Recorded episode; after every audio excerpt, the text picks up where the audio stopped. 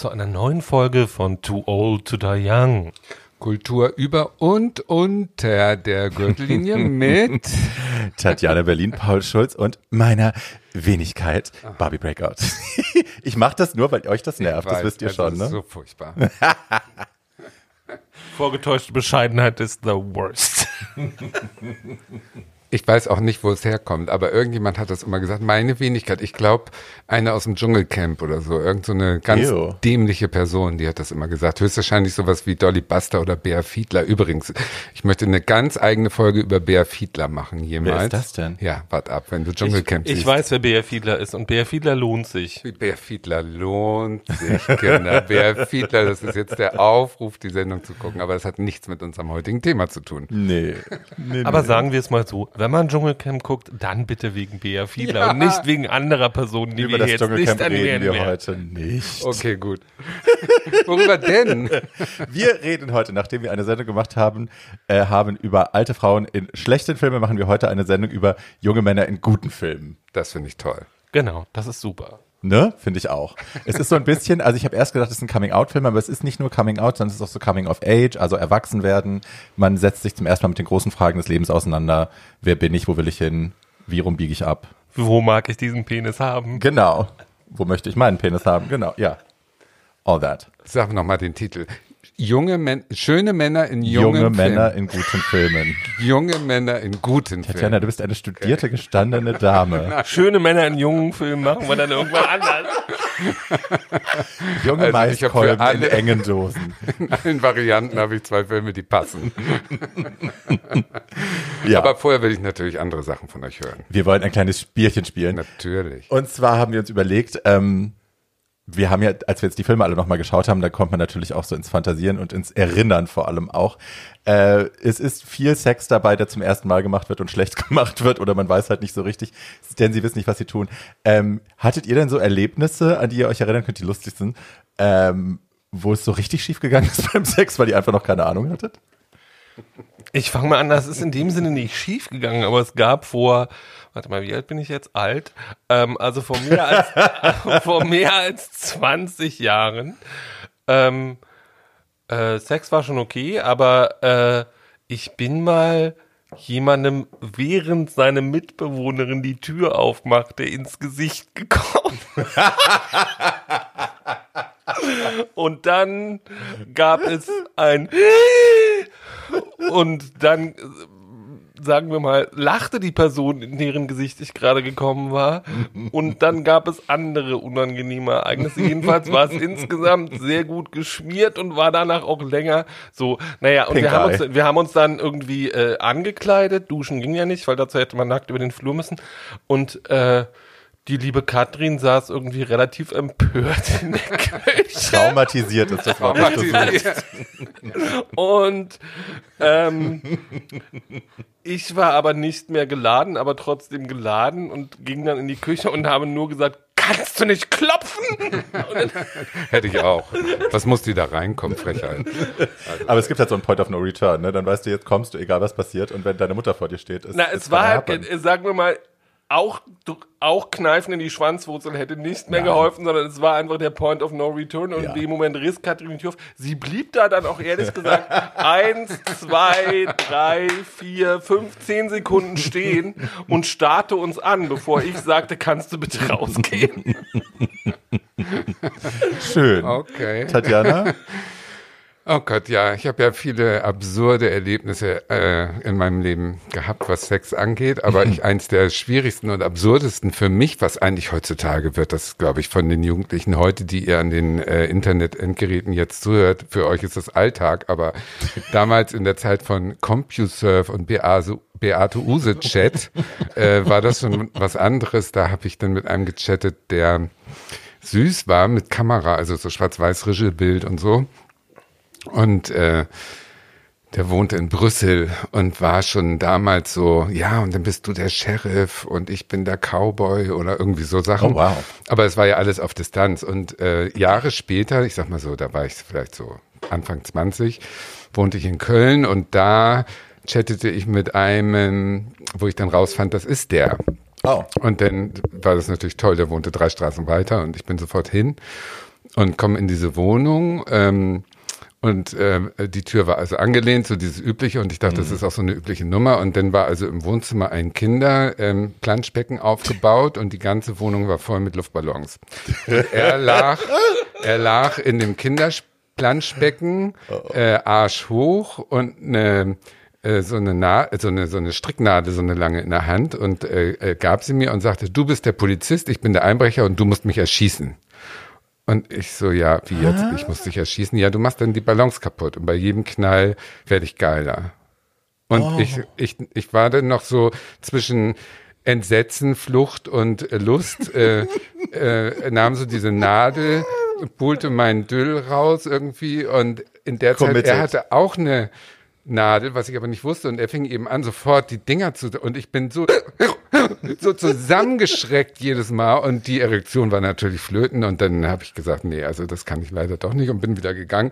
Und es tat mir sehr leid im Nachhinein, weil eigentlich hatte ich den ja über Jahre so als Crush äh, abgespeichert und war nun so happy, dass man sich durch das Schicksal des Internets ein zweites Mal richtig treffen kann und denn sowas. Also es war schon sehr peinlich für alle, fand ich. Was hättest du denn gemacht, wenn jetzt wirklich die Cowboy und Indianer Fantasy gekommen, komm, hol das Lasso raus und so. Hättest du dann, hättest du ihn dann um den Weg warm? Um naja, ich muss sagen, ich bin ja auch, äh, ich habe ja auch mit äh, Daniel Kübelberg selig gevögelt und jetzt oh. ist er nun leider tot, aber man kann die Geschichte trotzdem erzählen. Da habe ich es ja auch nur gemacht, als der Arsch eingeschmiert an der Haustür mich erwartete, weil ich sah, dass es eine geile Wohnung war, in so einem Brutalismus-Beton-Stil. Äh, und Wohnung ich die Wohnung sehen, sehen wollte. Und dann habe ich den einmal durch diese ganze Wohnung gefickt, wieder bis zur Ausgangstür, rausgezogen und bin gegangen. Was ist denn hinter dieser Tür? Da will ich es auch noch machen. Ja. Also insofern bin ich für solche Experimente schon zu haben. Ach, Tatjana, schön. Aber das äh, mit den Luftballons war ich zu, zu jung höchstwahrscheinlich. Gott hab sie selig, Frau Kübelberg. Ich könnte das auch nicht. I know. No. Doch. No. Doch, eigentlich also, schon. Ich dachte, als du gesagt hast, der hatte so eine lange Nadel, kriegte ich gleich so, hm, das wird jetzt vielleicht eine sehr unangenehme Geschichte. Urethra? Aber, genau, und, aber das mit den, also, das ist ich, ein Fetisch, Ballonfetisch. Gibt es ja, bei Romeo weiß, das, äh, Profile ja, zu? Ich weiß das, aber ich würde dann immer denken, nee, also ich zersteche doch jetzt hier keine Ballons, ich bin doch nicht, ich bin doch ja. nicht völlig blemblem. Ja, so habe ich ja auch gedacht damals. Aber also wenn mir das zu whimsical wird, also ich meine, Bottoming ist da eine andere, also hinhalten kann ich immer noch, aber aktiv dann hart zu bleiben und Ballons zu zerstechen halt. und darum zu tanzen, ist schon eine Aufgabe. Ja, finde ich auch. Also ja. Äh, meine ist wesentlich unschuldiger, glaube ich. Keine Ballons, niemand kommt jemandem ins Gesicht. Gar keiner ist gekommen, leider. Keine Wohnungsbesichtigung? Ein bisschen, so eine halbe. Aber keiner ist gekommen. Ähm, das war noch in den Zeiten, da habe ich noch zu Hause gelebt ähm, und wir hatten ein Haus und ich war ja damals schon geoutet und war ja sehr vocally out. Ich war immer so, hallo, ich bin schwul und hätte gerne drei Kugeln Schlags äh, Eis mit Schlagsahne und so. In der Hoffnung, irgendjemanden zu finden, der meinem Tribe angehören will und mich mal bumsen will. Wie bei Ralf König. Genau das. Erstens sind das wir schwul, zweitens. Viel zitierte, genau, genau. das. Und dann äh, gab es den Sohn meiner, ich glaube, Gemeinschaftskunde, Sozialkundelehrerin äh, und der war nach eigener Aussage bisexuell und der war zwar hässlich und dumm, aber er hatte einen Riesenpuller und dann habe ich gedacht, Mensch, den lade ich mir mit nach Hause ein und der erzählt halt immer so viel Geschichten, hat immer ganz viel gelogen und um Leute zu impressen und ich war halt irgendwie sehr egal. Äh, ich werde alles ertragen, was du mir erzählst. Hauptsache, ich werde heute endlich mal gebumst. Und ähm, dann war er bei mir und verkündete, also er hatte schon ganz viel Erfahrung natürlich, laut eigener Aussage und erzählte eben, äh, dass ja, das müsste jetzt hier geschmiert werden und so mein Loch. Und äh, ich dachte, ja, ich habe jetzt aber nichts im Zimmer. Das Einzige, was ich im Zimmer habe als Schmiermittel, ist Zitronenöl aus meiner Aromalampe. Oh, und er so, ja, das ist doch super, das nehmen wir. Und ich so, nee, ich glaube, also ich habe keine Erfahrung, ich glaube aber, das könnte ähm, brennen. Und er so, nein, gar nicht, das habe ich schon ganz oft benutzt. Und ich so, Alter, ich glaube wirklich, das brennt wie Sau. Also ich schmier mir das nirgendwo rein. Pass auf, ich zeig dir das. Und machte so den, also den Tropfdeckel auch von dieser Flasche ab und machte sich so eine richtig schöne Portion in die Hand, rieb sich das und schmierte sich das zwischen die Backen und grinst mich noch so siegessicher an und innerhalb von so Sekunden siehst du in seinem Gesicht so, wie so ein Comic, die Augen so kurz so puff, rausplumpsen. Und äh, er rannte dann, wir wollten natürlich leise sein, deswegen sind wir nicht ins Bad, um was zu holen, weil wir meine Mutter und ihren Freund nicht wecken wollten.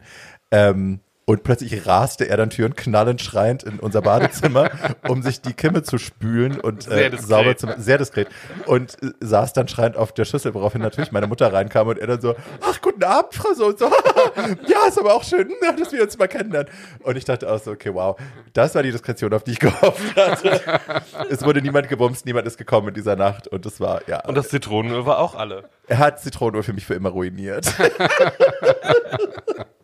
ja, danke, Aua. Ben.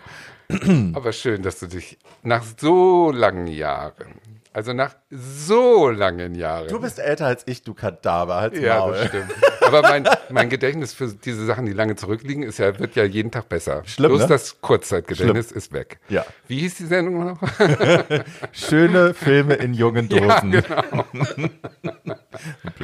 Okay, also, wenn ich hier schon so gut gelaunt gerade dran bin. Jetzt darf die Älteste auch mit der ältesten Dose anfangen. Und weil Nee. der Filmtitel so schön passt. Nein, nein, nein. Nein, nein, nein. Ich fange mit einem Film an, ah, der den Zauber der Jugend heraufbeschwört, der aber eigentlich mit hässlichen Jugendlichen gespickt ist, Sag das nicht. die nicht dem Schönheitsideal entsprechen, aber Entschuldigung, Jugendliche sind fast immer hässlich. nein, stimmt das nicht. stimmt nicht. Das stimmt Also nicht. zeig mir mal einen wirklich schönen 14-Jährigen. Also das ist jetzt das Da falsche Thema für diese viele. Sendung und we're not gonna go down this road. Aber er hat schon recht, es geht um 14-Jährige. Also Männer ist auch total falsch. Es geht natürlich im Prinzip um äh, pubertierende Jugendliche sozusagen. Und die sind beide, ja, die sehen ein bisschen verwahrlost aus. Aber worauf ich hinaus will, ist, dass ich das hier so interpretiere, dass das auch die innere Schönheit mit einschließt. Und da sind sie, finde ich, beides ganz tolle, ganz tolle junge Männer. Und der Film, über den ich reden will, heißt Chick. Chick ist nach dem Bestseller von, wie auch immer er hieß, Hermsdorf. Wolfgang Herrndorf. Herrndorf äh, von 2010 von Fatih Akim äh, gedreht worden. Ach, das ist ein Fatih Akim-Film. Ja, und ein Glück. Der hatte Ah. äh, nichts mit diesem Film zu tun. Der war schon im Prinzip in Produktion und dann hat sich die Produktionsfirma gestritten mit dem Regisseur und er wurde als Last Minute rein und dann hat er so ein paar Änderungen gemacht, zum Beispiel den Hauptdarsteller ausgetauscht Welchen? und ein bisschen zusammen. Den, den äh, nicht schick, den jungen anderen, wie auch immer er heißt, die ich äh. Und das war alles gut für diesen Film und dieser coole Touch, den der Film hat, ist auch gut. Das ist dieser Fatih Akim Touch. Also der, der Film handelt im Prinzip vom äh, sich bewusst werden von zwei 14-jährigen verwahrlosten, wohlstandsverwahrlosten, naja, nicht nur Wohlstand. Einer, ist Chick ist wohlstandsverwahrlost Wohlstand. und einer ist verwahrlost. Und ähm, die lernen sich, sind beides die Außenseite der Klasse. Der, der Chick kommt äh, neu rein und ist ein Assi, äh, also ist so ein äh, russische Wurzeln, äh, Zuwandererkind aus Marzahn und äh, ist jeden Tag besoffen mit 14 schon in der Klasse und wird von den anderen als Assi ähm, natürlich sofort gelabelt. Und die, der Ich-Erzähler ist ein ähm, Wohlstandsverwahrloster, also die Mutter säuft und der Vater ist nie da. Und das Haus steht allein auf weiter Flur, auch irgendwo in Marzahn wegen eines geplatzten Immobiliendeals. und äh, der hat zwar alles an materiellen Sachen, aber ist eben total eine arme Wurst. Und er hat überhaupt kein Glück in seinem Leben. Außer die Mutter, die liebt er heiß und innig, auch wenn sie eben immer trinkt, aber die ist immer für irgendwelche witzigen Aktionen gut und die wird auch nicht in dem Film dargestellt als Opfer, sondern die äh, ist halt eine, eine lustige, betrunkene Alkoholikerin, die dauernd in die Beauty Farm, also sprich Entzugsklinik muss und dadurch sind sie gesellschaftlich geächtet und in der Klasse ist er der Psycho und wird nie eingeladen und ist auch so ein schmächtiges Bürschchen mit so unreiner Haut und fettigen Haaren, also sieht so aus, wie man sich fühlt, wenn man so ein Ausgestoßener ist. So sieht er auch aus. Und nun kommt der Asi und wird natürlich neben ihn gesetzt und alles ist ganz schrecklich. Aber es ergibt sich halt, dass der Asi irgendwie natürlich, der kann alles, was kriminell ist, unter anderem Autos knacken. Der knackt also einen blauen Lada und steht eines Tages in den Sommerferien vor der Tür und sagt, komm, wir fahren in die Walachei, meine Verwandten besuchen oder irgendwie sowas, meinen Opa besuchen. Walachei, ja, wo ist denn das? Ja, im Osten. Ja, gut, fahren wir in den Osten. Und dann fahren die los mit 14 über die Autobahn und ohne zu wissen, wie man fährt.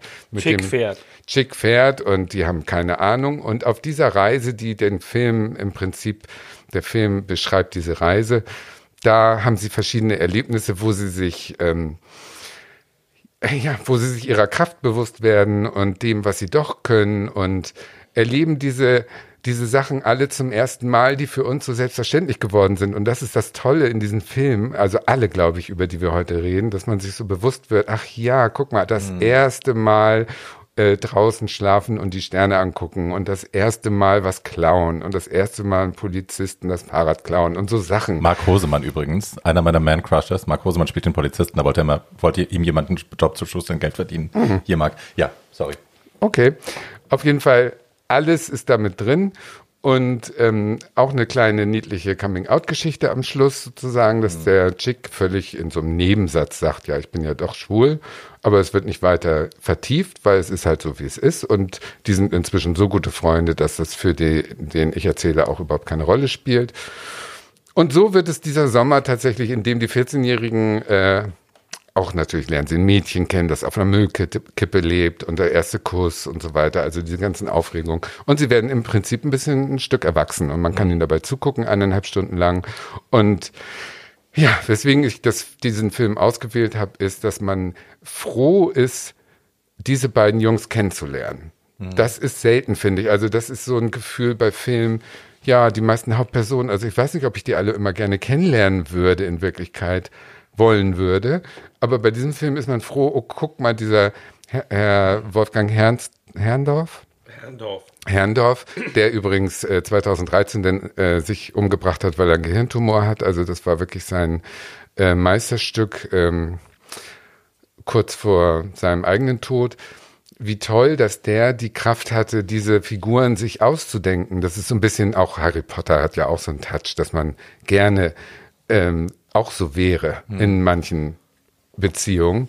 Und ähm, dass man, also Leute, dass es Leute gibt, die sich sowas ausdenken können und das dann ins Buch oder äh, auf, in, auf die Leinwand bringen können und wir davon alle partizipieren können, weil egal wie alt du bist, dieser Film lohnt sich immer hm. und ähm, man hat danach ein sehr schönes, gutes Gefühl. Ich habe den jetzt zum ersten Mal gesehen, du hast total recht. Äh, ich habe das immer gemieden, sowohl das Buch als auch den Film, weil ich dachte, Chick, äh, ich dachte, das ist so eine Wiener Geschichte um Zigaretten. Äh, also in Österreich. Wie kommst du denn darauf? In Österreich ist der Chick ist eine Zigarette. So bitte. Und da habe ich gedacht, ach nee, so, I can't. Und äh, dann hast du aber gesagt, du machst den, hab ich gedacht, dann schaue ich ihn jetzt halt. Und äh, danke dir dafür, weil der mich auch so abgeholt hat und ja. nicht so warm am Abend. Das ist so Stand by Me in anarchisch und heute ähm, ja. Berlin adjacent und alle verkackt eigentlich, alle haben also schlechteste Ausgangsposition, außer jetzt der eine hat ein bisschen Geld. Und trotzdem sind das so, so tolle Menschen, so tolle kleine Menschen, die so tolle Sachen zusammen erleben und Finde ich auch. Es ist natürlich ein Schön. bisschen geklaut, also man muss schon, äh, die Älteren werden sich erinnern, es gab mal diese Serie von Haag Bohm, äh, Nord, nee, ja doch, Nordsee ist Mordsee. Da ging es um die Flucht von zwei 14-Jährigen, einem mhm. Deutschen und einem äh, asiatisch aussehenden. Ah. Und äh, Hack Bohm wurde von Fatih Akim dann auch geholt, um das Drehbuch noch ein bisschen zusammenzuschneidern. Ah. Und dadurch erklärt sich auch, dass der Vater des Ich-Erzählers wird gespielt von Uwe Bohm, dem Adoptivsohn von Haag Bohm, der mhm. damals die Hauptrolle in Nordsee in Mordsee gespielt hat. Also so finden sich dann auch wieder für mhm. die ganz tollen Insider so ein paar, ähm, äh, wie soll man sagen, Kreise schließen sich wieder zu einem Kreis zusammen. Aber es ist nicht ganz neu, aber es ist immer gut erzählt. Also diese ganzen Dramen der Jugend, äh, die es in Deutschland äh, denn doch ab und zu ja im Fernsehen oder im Kino gab, auch die große Flatter und so, das war mhm. ja auch in den 70ern so ein, äh, ganz toll mit diesem Richie Müller, so eine Berliner Proletengeschichte. Da sind schon Highlights dabei. Und Schick ist das Highlight der 2000er Jahre, meiner Meinung nach. Ja, das ist mega, muss man wirklich gesehen haben. Also, oh Jetzt kommt der Erklärbär. Oh Nein, also. Der Erklärbär, der Erklärbär hält sich ein bisschen zurück, sondern ich will nur noch darauf hinweisen, ähm, dass Chick ähm, für, ich glaube, zwei Jahre das bestverkaufte Buch in Deutschland war. Also mhm. Herrndorf hat damit einen Monster-Erfolg gelandet. Ähm, und deswegen hatten auch alle, die dieses Buch geliebt haben, ich zum Beispiel, ein bisschen Angst ja. vor dem Film, weil sowas kann man ja auch sehr verkacken. Hm. Ähm, und wenn man ein Buch sehr liebt, ich habe mich, im, äh, äh mir ging es ähnlich wie Barbie, wenn auch aus völlig anderen Gründen. Ich habe mich lange gesträubt, diesen Film anzugucken, weil ich immer dachte, nee, so schön wie das hm. Buch kann, kann das gar nicht sein. Ähm, und der Film ist anders als das Buch, aber sie haben alles, was man daran falsch machen könnte, richtig gemacht. Ähm, die Besetzung ist auch sehr, sehr schön. Ich hatte mir die beiden Jungs ungefähr so vorgestellt. Ähm, dieses, was man, glaube ich, für Leute, die das nicht wissen, noch dazu sagen muss, Marzahn ist eine Plattenbausiedlung am Rande von Berlin. Und zwar in Ostberlin, nicht in Westberlin. Ähm, und ähm, es ist ein Film, der über sozial benachteiligte Leute erzählen kann, ohne dass man die ganze Zeit denkt, ach du armes Opfer. Was ja ist ja, ist ja so eine Haltung, die gerade irgendwie westdeutsche Filmemacher oft haben, weil sie nicht über Leute reden können, die arbeiten und Berufe haben oder irgendwie sowas, ohne sich über sie lustig zu machen. Das passiert hier überhaupt nicht, sondern ähm, Chick ist halt das oder derjenige, der er ist und ist unter anderem schwul, aber wirklich nur unter anderem. Der ist auch in der ersten Stunde des Films, bis man den, bis man das erfährt, äh, weil der Film ist auch ein Roadmovie und irgendwie auch ein Western. Ähm, Ja, und, ja, das stimmt oder, schon. oder ein Ostern, ich weiß es nicht so genau. Ähm, Das hast du dir doch vorher ausgedacht. Nein. It's good. ähm, und ähm, äh, so bis dahin ist der auch der taffe irgendwie kleine äh, kleine kleine Macho und das bleibt er auch. Ähm, und es ist auch alles überhaupt nicht schlimm. Und ich liebe den Anfang und das Ende, die die gleiche Szene beschreiben, weil sie halt so, das ist so tiefgradig romantisch und es ist auch irgendwie, ähm, also Chick ist am Ende nicht mehr da, das können wir, glaube ich, verraten. Aber es gibt Zeichen von Ja. Chick. Ja. Er, hinterlässt, er hinterlässt eine Er Nachricht. hinterlässt Nachrichten.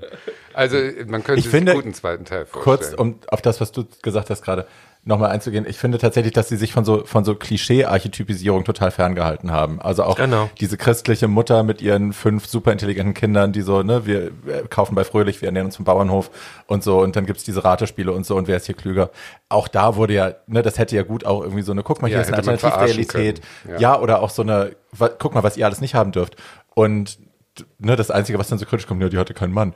Wo du dann auch, also ne, ist, man hat sich so davon ferngehalten, auch du bist jetzt schwul, du bist jetzt das Opfer oder sie lebt auf dem Bau, deswegen äh, kann man die nicht sexy finden oder so. Also sie haben sich von so ganz vielen Sachen ferngehalten. Das Einzige, was dann irgendwie so unterschwellig mitläuft, ist natürlich, äh, nur weil du nicht der Schönste in der Klasse bist oder the most popular kid, heißt nicht, dass du nicht der Coolste bist, weil bist du nämlich. Klar. Und das fand ich irgendwie dann schon auch, wenn eine einfache, aber auch eine schöne Message am Ende. Ja, es ist aber irgendwie so, also Du musst es sind, auffallen. es sind alle im Arsch, aber niemand ist das Arschloch. Ja. Ähm, und, äh, und zwar alle auf ihre, das ist zutiefst menschlich. Also Ja. ich glaube, das ist eine Qualität, die das Buch und der Film beide haben. Es ist ein zutiefst menschlicher Film. Naja, und das Glück zu haben, dass du als Außenseiter jemanden triffst, der auch Außenseiter Der ist so und mit dem zusammen sozusagen deine Stärke dir selber erarbeitest, anstatt von dem Urteil der anderen dich abhängig zu machen. Das ist ja das, was mir gefehlt hat. Mhm. Also so eine zweite Person hatte ich nicht und ich war immer der Außenseiter und so ist es, glaube ich, bei vielen Mhm. äh, schwulen, lesbischen Personen äh, in dem Alter, in der Schule und so. Du bist immer der Außenseiter. Es ist halt Bis so. heute, Schatz. Also, Ähm, auch- ja, also in, aber da. inzwischen habe ich ja gelernt äh, zu sagen, nicht ich bin das Problem, sondern ihr. Ja. So, das Ja. hat, hast du aber in dem Alter noch nicht. Ja, aber es sind dann auch so? also so Kitsch Kitsch-Geschichten wie Amelie, die mich dann zerstört haben im Kino, wo ich da wirklich gesessen habe. Ich wollte nicht deswegen weinen, weil der halt, ne, der war schon sehr, sehr weich warm geschrieben. Ähm, aber der mich zerstört hat, wo ich heulend im Kino saß und mein Vater neben mir gesagt, was ist denn? Das ist doch alles nicht so schlimm. Und ich so, die hat jemanden gefunden, der genauso weird Ja. ist wie sie und die in ihrer Andersartigkeit, in ihrem, in ihrem Ja. Freak-Sein Ja. das zu finden in einem Partner ist dann, also, ne, also ja, das Ja. ist eine Sache, die kann man als Filmemacher, glaube ich, gut benutzen, ähm, um Leute wie uns zu erreichen. Absolut, also haben sie geschafft, haben sie Ja. absolut geschafft. Jeder, der sich äh, erträumt oder der das Gefühl hat, ich bin Außenseiter, ich habe keine Chance und ich werde nie anerkannt, der ist danach gestärkt aus diesem Film raus. Hm. Ja. So, Bärbel, bitte. Ich kann doch unmöglich nach diesem Film. Okay. Als, als wir gesagt haben, wir machen ähm, schöne Männer in jungen Dosen, äh, nein, junge Männer in guten Filmen, ähm, das erste, was mir eingefallen ist, war tatsächlich Trick.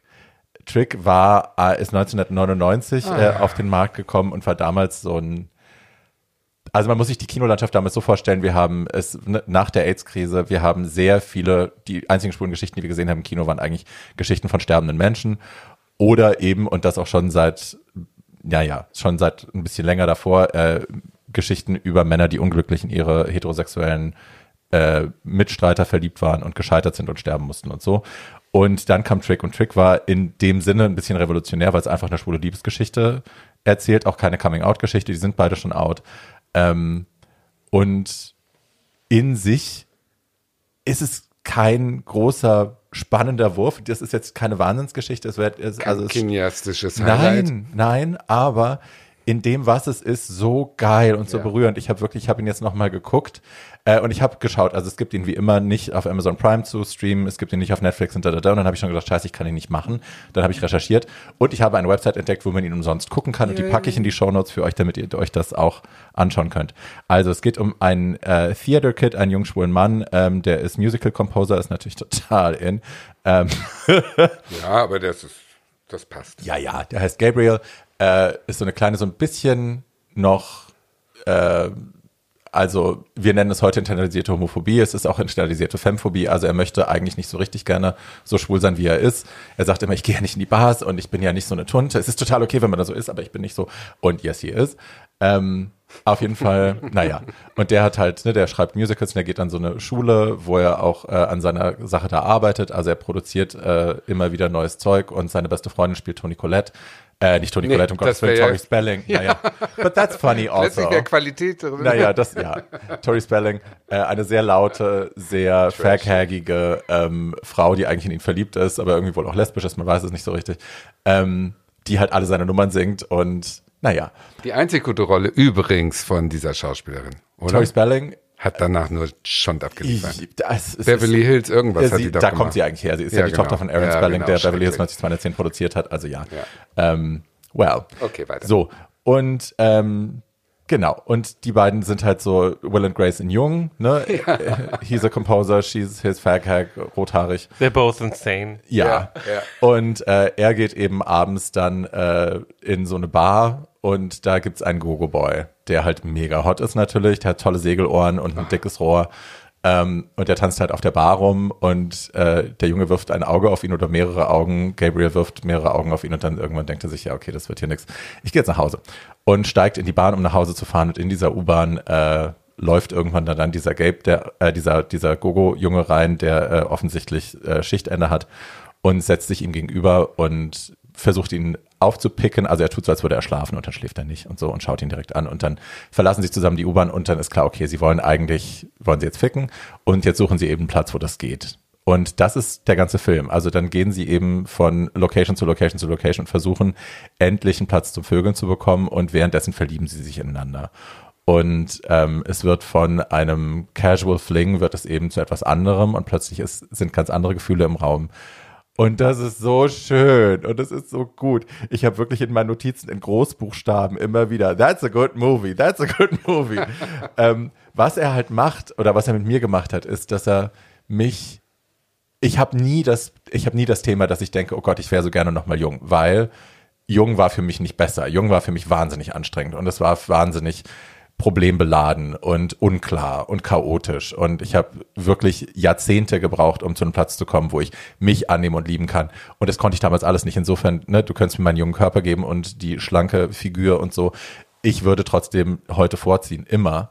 Aber was dieser Film macht, er hat mich in da nochmal zu diesen ersten Gefühlen und diesen ersten Momenten gebracht, nochmal neben jemandem zu stehen und den so zu begehren und den so zu lieben. Und das ist alles so neu und so aufregend. Und ähm, diese Blicke und die Sehnsucht und die Angst und die Ungewissheit und all das nochmal zu spüren, nochmal so verliebt zu sein, das war tatsächlich, was das mit mir gemacht hat. Und ähm, ich glaube, das würde jedem so gehen, der diesen Film guckt. Ich habe ihn Conchita wärmstens ans Herz gelegt, gesagt hat, sie mag eigentlich so schwule Filme. Das, das ist immer Südfrankreich und, ne, ach, und Jazzmusik im Hintergrund und meh. Und ich sage, nein, nein, nein, das ist ganz anders. Es ist eine Nacht in New York und ja, und viel Drama und viel bla. Das will ich, ich will es nicht alles nacherzählen, das könnt ihr für euch selber entdecken. Es ist einfach ein wahnsinnig schöner Film, der mich irrsinnig gut abgeholt hat. Und ähm, äh, Coco Peru, eine, eine Ancient, Ancient Drag Queen aus der Zeit von Lady Bunny und Konsorten und Sherry Vine, äh, taucht da auf in ihrer most iconic Rolle äh, mit einem wunderschönen Zitat, It burns, weil sie Sperma ins Auge bekommen hat. Das wurde auch viel zitiert.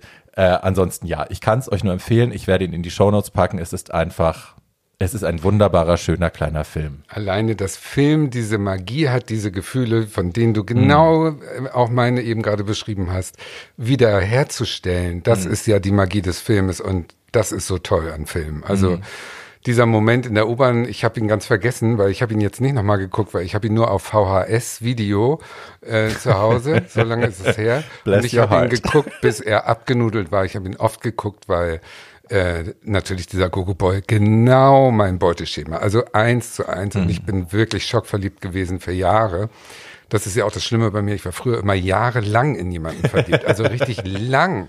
Also vier Jahre oder in das Tier in Hamburg. Ich habe ihn immer das Tier genannt, obwohl er eigentlich so ein Spargel war.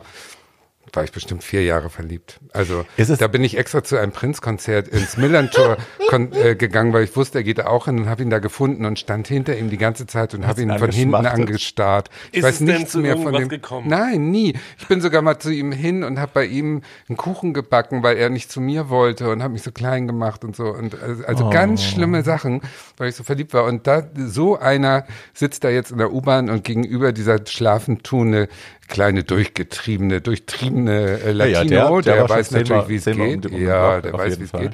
Und wie der den Sein dann plötzlich Spitzname ist Beer an- Can. Also, ja, ja, genau. Dickes Ding. Und ähm, wie der den da plötzlich anguckt und er merkt, er schläft gar nicht. Also das ging mir durchs Ja. Mark. Ich kriege heute noch einen innerlichen Orgasmus, wenn ich an diese Szene denke, weil das aber auch so diese, heiß. diese Momente, ne, also sich daran zu erinnern, wie das war Ja. damals. Und ich meine, ich war immer unglücklich verliebt in heterosexuelle Männer, meine ganze Jugend. Ähm, neben jemandem zu sitzen, den du so liebst und so begehrst und immer nur gucken zu dürfen und dann jede, jedes Haar auf dem Arm, jede Ader auf dem Arm, das alles mit deinen Augen, das dir so einzuprägen und zu fantasieren, wenn die dann eingeschlafen waren neben dir und du weißt, du darfst da nicht ranfassen, aber die Begehr ist so da. Das ist halt so ein, Der Zauber der ersten Liebe. ja, aber auch das Leid. Ich meine, das war So, ja schön. so ihr Lieben, schön, dass ihr so sentimental seid. Das letzte, das letzte Mal, dass mir Und das ein bisschen notgeil, muss ich auch dass sagen. mir das letzte ja all das das letzte, das letzte Mal dass Ne, mir da, das letzte Mal dass mir das passiert ist war ich weit war ich weit über 40 Okay. ähm, du hast ja dein kindliches Gemüt bewahrt. also nee, der habe- hat sich junge Männer befragt, die er nicht anfassen darf. Nein.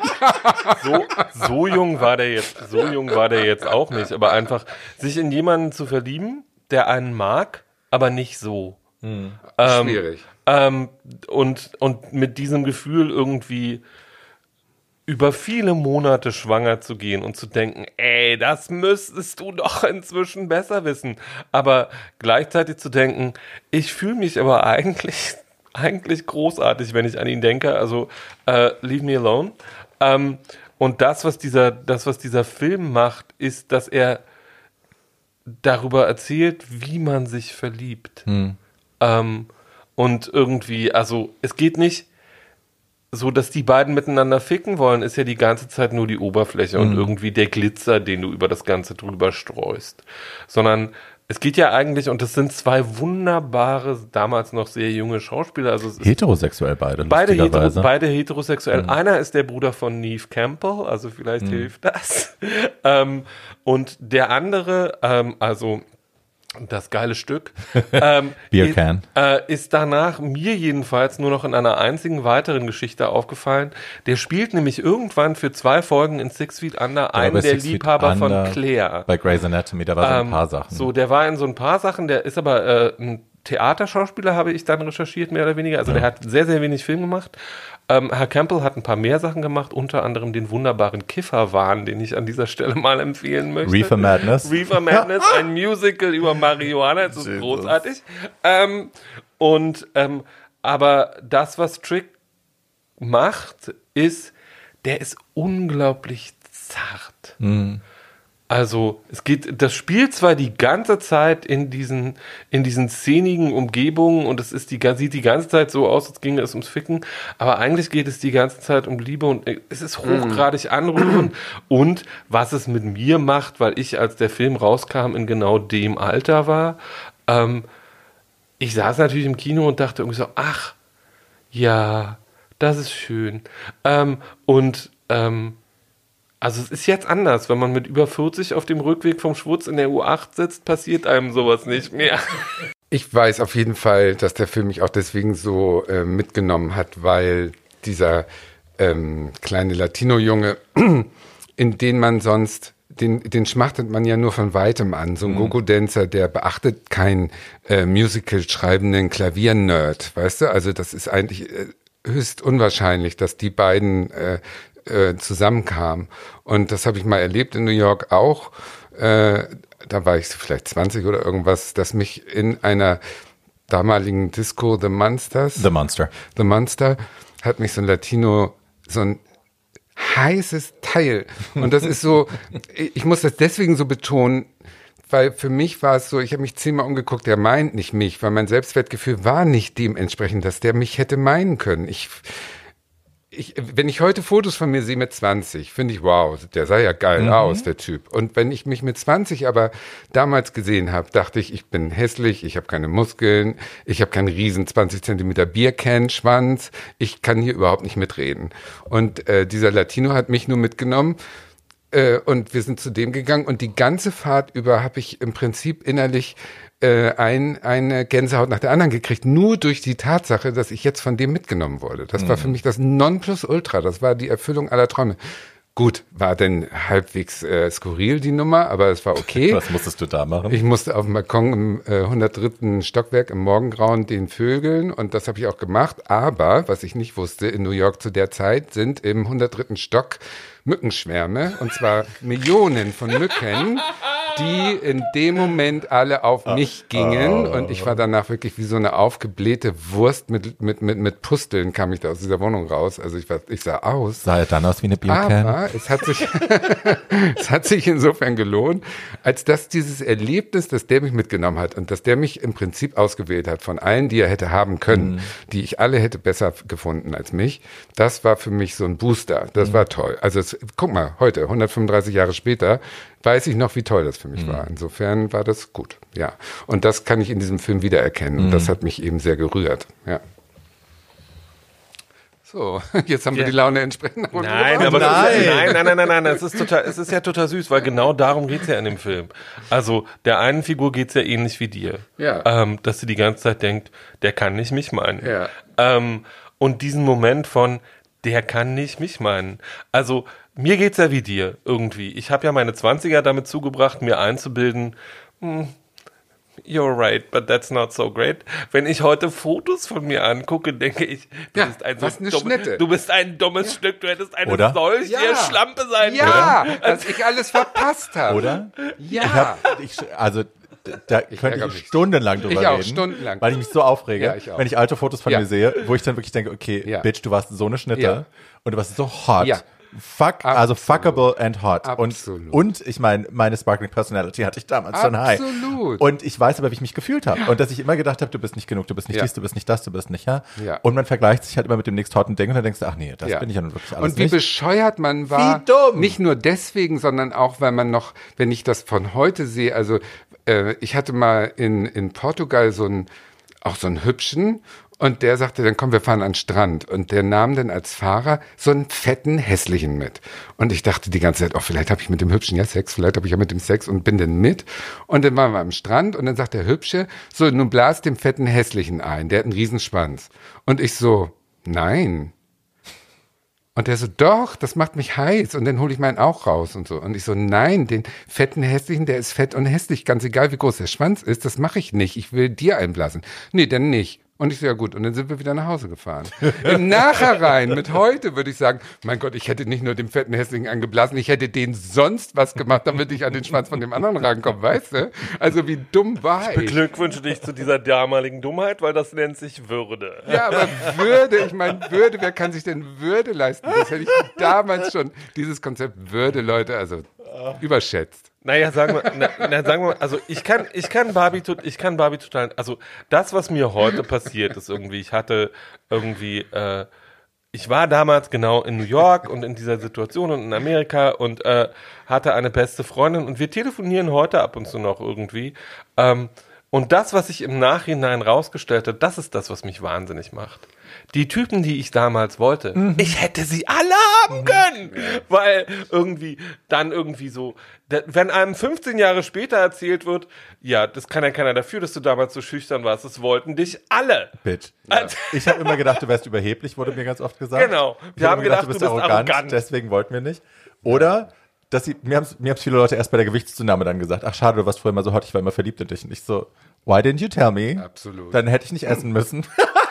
Ja, genau das ist genau das ist der Punkt. Irgendwie so. Ich hatte mehrfach darauf hingewiesen, dass ich neu im Geschäft und dumm bin.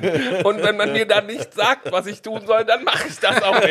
ja, genau. So kann man es zusammenfassen. Ach, toll, wir sollten unseren Podcast ändern in alte Schabracken bereuen ihre Vergangenheit. Hi. Mut, Mutti erzählt vom Krieg. Aber Leute, so ist es. Und das haben ja heute die kleinen äh, Chill. Gangbang-Kinder, die ja schon mit 18 äh, mit Fisten anfangen. Ich meine, die Probleme haben die ja nicht heutzutage, weißt du? Die geht müssen ja sich mit ganz Instagram vergleichen. Nein, Die- nein, Die das haben Ach so, stimmt, die, haben, die müssen sich Ja. auch vergleichen. Na ja. Ja. gut, dann ist es immer gleich.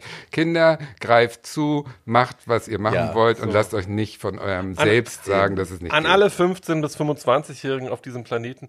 Ihr seid viel schöner, als ihr wisst. Genau. Nutzt es aus, macht es jetzt, sonst seid ihr später wir. Alt. Genau. Be safe, but, you know, be slutty. Genau. Have Be fun. safe und slutty. Das ist gut. Das Lass ist nichts anbrennen, schönes- es wird gefickt, was auf den Tisch kommt. Genau. So, mit Ja, Würde ist- ja. und mit Liebe im Herzen. Aber auch ohne ja. Würde manchmal. Ich meine, du, Mensch. Würdeloser Sex kann sehr hot sein. Ja. Ja, ich hatte in der Gosse schon viel Spaß. Na also. Und man kann super Bücher, Bücher darüber schreiben.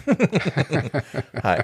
Ähm, so, äh, Next. next. Äh, die Schulz macht jetzt mal mit äh, einem ihrer Lieblingsfilme weiter. Das ist wirklich einer meiner zehn liebsten Filme aller Zeiten. Okay. Äh, das schöne Werk heißt Einsam, Zweisam, Dreisam. Oh, mit Oder- diesem Stück. Das ist mit Baldwin? Das Ja, ist mit Baldwin. Oder auf. Oder Einer deiner liebsten Filme aller Zeiten? Das ist mein, das ist einer meiner Lieblingsfilme, aber es hat auch eine, eine, sagen wir mal, dieser Film ist von 1994. Schon. Ähm, also inzwischen 26 gepflegte Jahre alt. I'm that old. We're all that old. You're not. Good for you. Ähm, und ähm, es ist einer meiner Lieblingsfilme, weil es etwas ist, was es zu selten gibt, nämlich eine intelligente Komödie über Sex, die alles richtig macht. Ähm, erzählt wird von ähm, und weil sie damals und auch heute noch sehr nah an meiner eigenen Lebenssituation war. Ähm, Weil erzählt, du aussahst wie Stephen Baldwin. nein, weil du weil dich ich seit auch, 26 Jahren nicht geändert hast. Nein, weil ich aussah wie, wie- also weil ich damals aussah wie Josh Charles. Also irgendwie Okay. äh, skinny, smart dude, but kinda cute.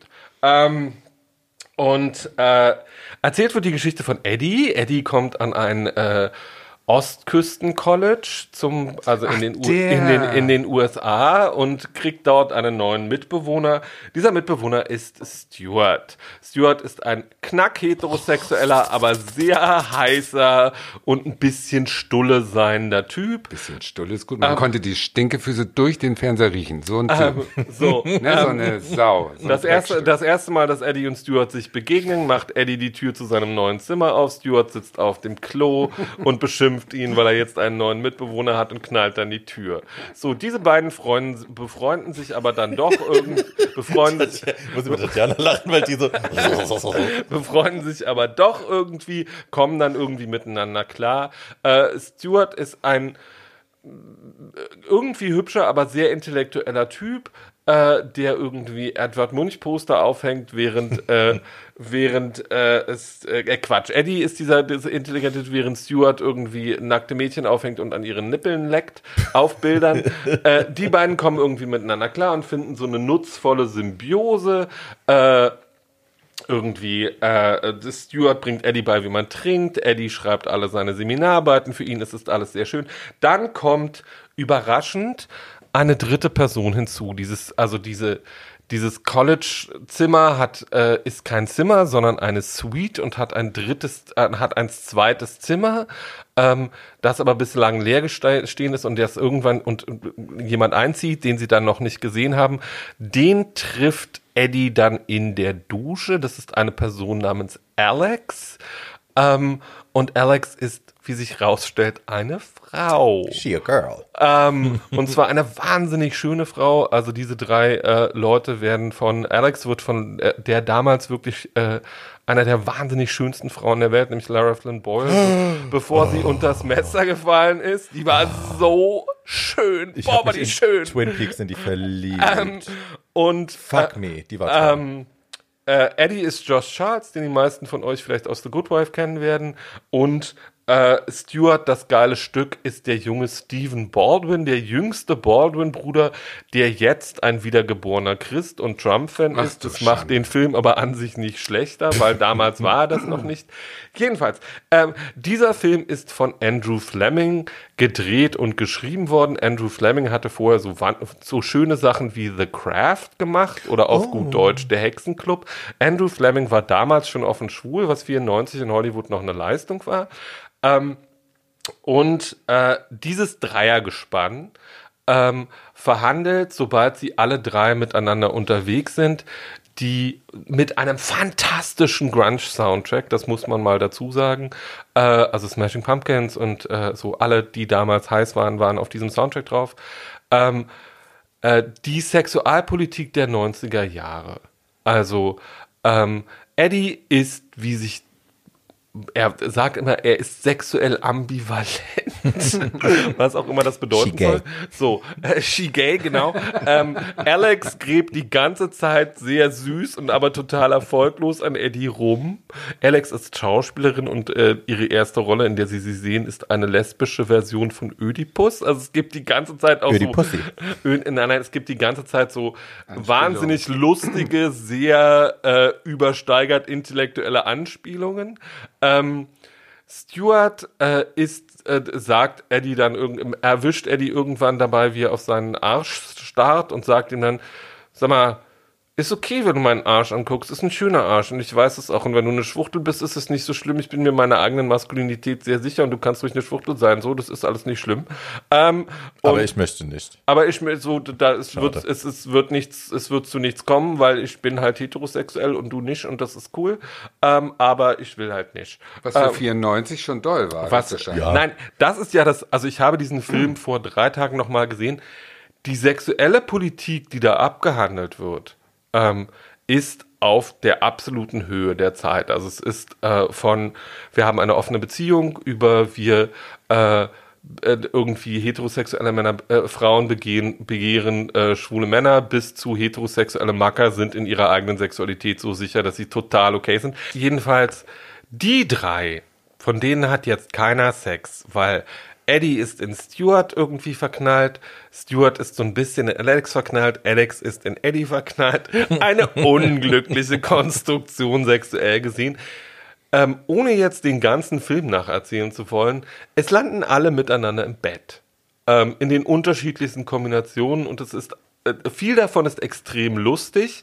Es gibt zum Beispiel auch eine Szene, in der ähm, Alexis Arquette ist auch in diesem Film in einer Männerrolle damals noch. Her name was Ah. Dick, wasn't it? I don't remember. I don't remember what her name was. Äh, jedenfalls versuchen dann, äh, also Alex und Stuart versuchen irgendwann, weil Eddie noch Jungfrau ist, Eddie diese Jungfräulichkeit auszuräumen und sorgen für ein Date mit einem anderen Mann und versuchen die ganze Zeit vorher rauszukriegen, auf welche Art Mann Eddie denn so abfährt. Auch das ist total anrührend und süß. Ähm, und ähm, es gibt meiner Meinung nach einen der Top 5 Ausraster der Filmgeschichte. Der geht auf das äh, Konto von Lara Flynn Boyle, die irgendwann mal Dinge durch die Gegend schmeißend schreit, ich brauche Medizin, ich brauche Geld, ich brauche Sex, ich brauche neue Schuhe. Und jedenfalls, das ist dann der Moment, wo es äh, mit einem der beiden handelnden Figuren, äh, mit einem der beiden Männerfiguren zum Äußersten kommt. Ach, so geht das. Äh, sie, sie ist dann irgendwann so sexuell frustriert. Äh, diese Figur hat auch was Wunderbares, nämlich diese Figur wird davon angemacht von großen Wörtern. Also ähm, es fällt dann irgendwann das Wort Concupiszenz und sie bekommt einen Orgasmus. Äh, also sie, äh, es, Oh. sie wird von intellektuellen Männern schon sehr sexuell gereizt. Lara Flynn Boyle spielt das alles auf eine Art, die so schön, so gut und so intelligent ist, dass man die ganze Zeit bedauert, dass diese Frau nie die Chance gekriegt hat, die Schauspielerin zu werden, die sie offensichtlich hätte sein können. Die ist, eine, die ist, alle drei sind richtig, richtig, richtig gut in dem Film. Das, das Buch ist hoch. War sie Boxing Helena? Das war sie, ne? Sie war Boxing. Nee, nee, Boxing Helena war Sharon Fan, das war die Ach so, andere. auch Twin Peaks, Ähm, okay. ähm, äh, das Buch ist hochintelligent, auf der Höhe der Zeit, der Soundtrack ist toll. Äh, die sexuelle Politik, die da verhandelt wird, das kann man heute alles noch problemlos so gucken. Ähm, das, und es ist anderthalb Stunden lang schreiend komisch, während es all das ist. Ähm, und man sieht alle drei Hauptfiguren nackt. Ähm, Auch von vorne. auch, nicht von vorne, aber sie landen, wie gesagt, irgendwann alle im Bett und es gibt wahnsinnig. Äh, es ist für mich eine der schönsten Gesten der Filmgeschichte, nämlich wenn sie dann alle drei miteinander im Bett landen. Es ist eine sehr schöne Szene. Der Film hat fantastische Musik, war einer der ersten Thomas Newman Score, den es gab. Der ist immer noch mein Lieblingsfilmkomponist. Ähm, dann gibt es eine Szene, wo irgendwann landet Eddies Hand auf Stuart Arsch und er, und er zieht die so schüchtern zurück. Ähm, und es wird nur klar gemacht, weil- wir haben ja neulich mal über Consent gesprochen. Mhm. Und dann nimmt Stuart diese Hand und packt sie mitten auf seinen Arsch. Daran und danach wird ich mich. wirklich ge- und dann wird wirklich gevögelt. Ähm, also auch Consent spielt da schon eine Rolle. 94 vor Ich 26 erinnere mich an nichts aus diesem Film, diese Szene erinnere. du solltest diesen Film noch mal sehen, weil Ja. du wirst wirklich Spaß haben, versprochen.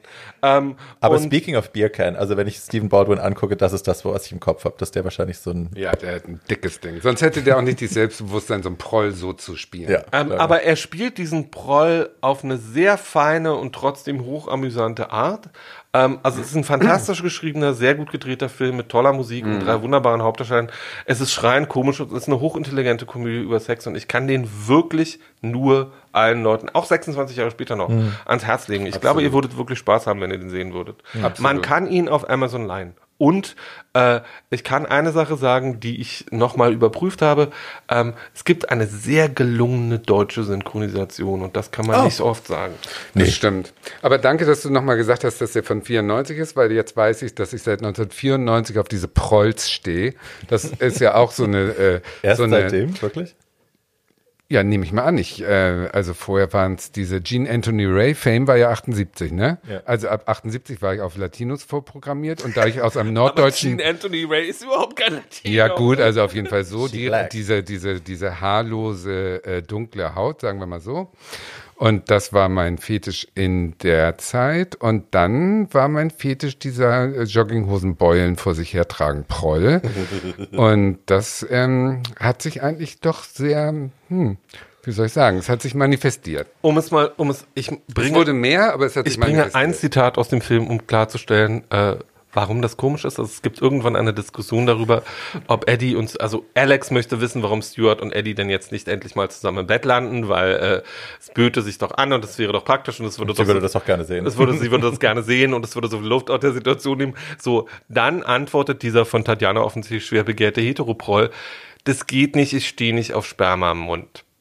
So, That's not the only thing we can so do. dann sagt, dann sagt Frau, Frau äh, Flynn Ball unter einer sehr elegant gehobenen Augenbraue, How do you know that? Whose sperma did you taste? ähm, Naja, sein dann, eigenes. dann, sagt, dann sagt der Hetero sehr selbstbewusst, mein eigenes. Naja. Ähm, und das war's dann. Also es wird alles an Sexualpolitik, was man über die 90er wissen muss, verhandelt. Inklusive übrigens äh, einem einzigen und sehr eleganten Schlenker auf die AIDS-Krise. Äh, nämlich auch wieder dieser Heteroproll sagt irgendwann den schönen Satz, Tut mir total leid, ist gerade keine gute Zeit, um sexuell aktiver Homo zu sein.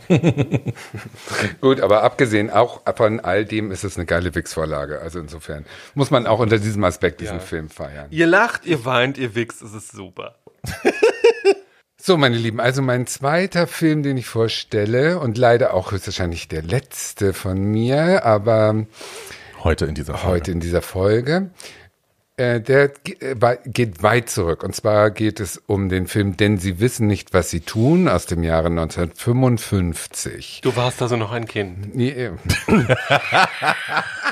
Ich bin bis heute der Meinung, dass dieser Film einer der ganz wichtigen, wichtigen, wichtigen ähm, auf dem Weg vom Jugendlichen zum Erwachsenenfilm ist.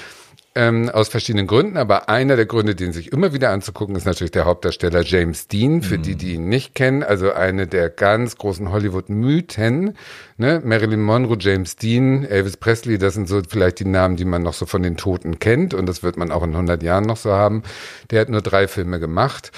Äh, alle drei unterschiedlich gut, ähm, aber sehr gut, also auf hohem Niveau. Und er sah halt sehr, sehr gut aus. Mein Geschmack hat er total getroffen. Also ich bin immer ausgelaufen, wenn ich den gesehen habe. Und äh, der war der Erste, und das ist ja immer der Trick, wenn du unsterblich werden willst, dann musst du irgendwas das erste Mal gemacht haben. Das äh, ist mir nicht gegeben, leider. Dafür bin ich zu spät geboren, obwohl ich schon so lange her ist, dass ich geboren bin. Aber das, der erste, die erste war ich nie, vielleicht bei meinem Playback-Variation, aber ansonsten nein. Also die, die Flugzeugeinweiserin hat ja, vor dir noch keiner gemacht. Doch, es gibt sogar eine, die heißt Lady Butterfly, weil sie mit ihren Armen immer so gewedelt hat. Also es gibt's alles schon. Ich bin nirgends die erste gewesen. Aber James Dean war der erste und zwar dieser zerrissene Held. Also in den 50er Jahren gab es äh, das Männerbild im Film war immer stark, Stärke, äh, Macho und so weiter und so fort. Und James Dean war nun der Erste, der auf der Leinwand einen Mann gezeigt hat, der auch weint und der emotional ist und der dadurch, dass er Method Acting äh, gemacht hat, auch äh, das sehr gut rübergebracht hat. Also der war wirklich dann in der Rolle äh, verschmolzen und war dieses äh, ähm, zerrissene Wrack, der nun um die Anerkennung von verschiedenen Seiten gekämpft hat. Und das ist in all drei Filmen eigentlich gleich.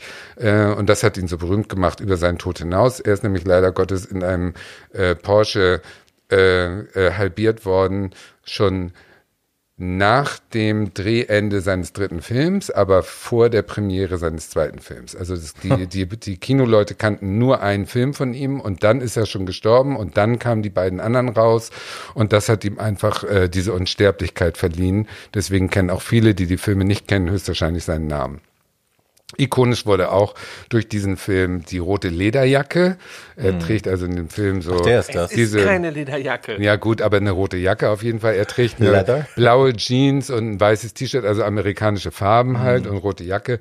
Und das wurde ein Look für die ähm, dann auch erst sich über ihre eigene Identität bewusst werdende Jugendbewegung, die damals hießen die die Halbstarken. Mhm. Also das war so die Generation, die nach dem Krieg eben gegen diese Verkrustung äh, äh, angekämpft haben oder sich das erste Mal bewusst wurden, dass sie vielleicht nicht das werden müssen, was die Väter sind, sondern dass sie eine eigene Identität aufbauen können und diese, diese Entwurzelung sozusagen, die denn in Rebellion gegen die Generation davor, was wir ganz normal kennen, äh, dass wir uns auflehnen gegen die Elterngeneration, das gab es vorher nicht. Das gab es einfach nicht, weil es war sozusagen festzementiert, dass die, dass die Kinder das machen, was die Eltern für sie beschließen. Ob man nun verheiratet wurde gegen seinen Willen oder ob man den Laden des Vaters weitermachen musste, das war im Prinzip relativ ähm, gesellschaftlich gesehen überall so. Natürlich gab es immer Ausnahmen, die sich früh davon emanzipiert haben, aber als Jugendbewegung kam das alles erst dann in die Gänge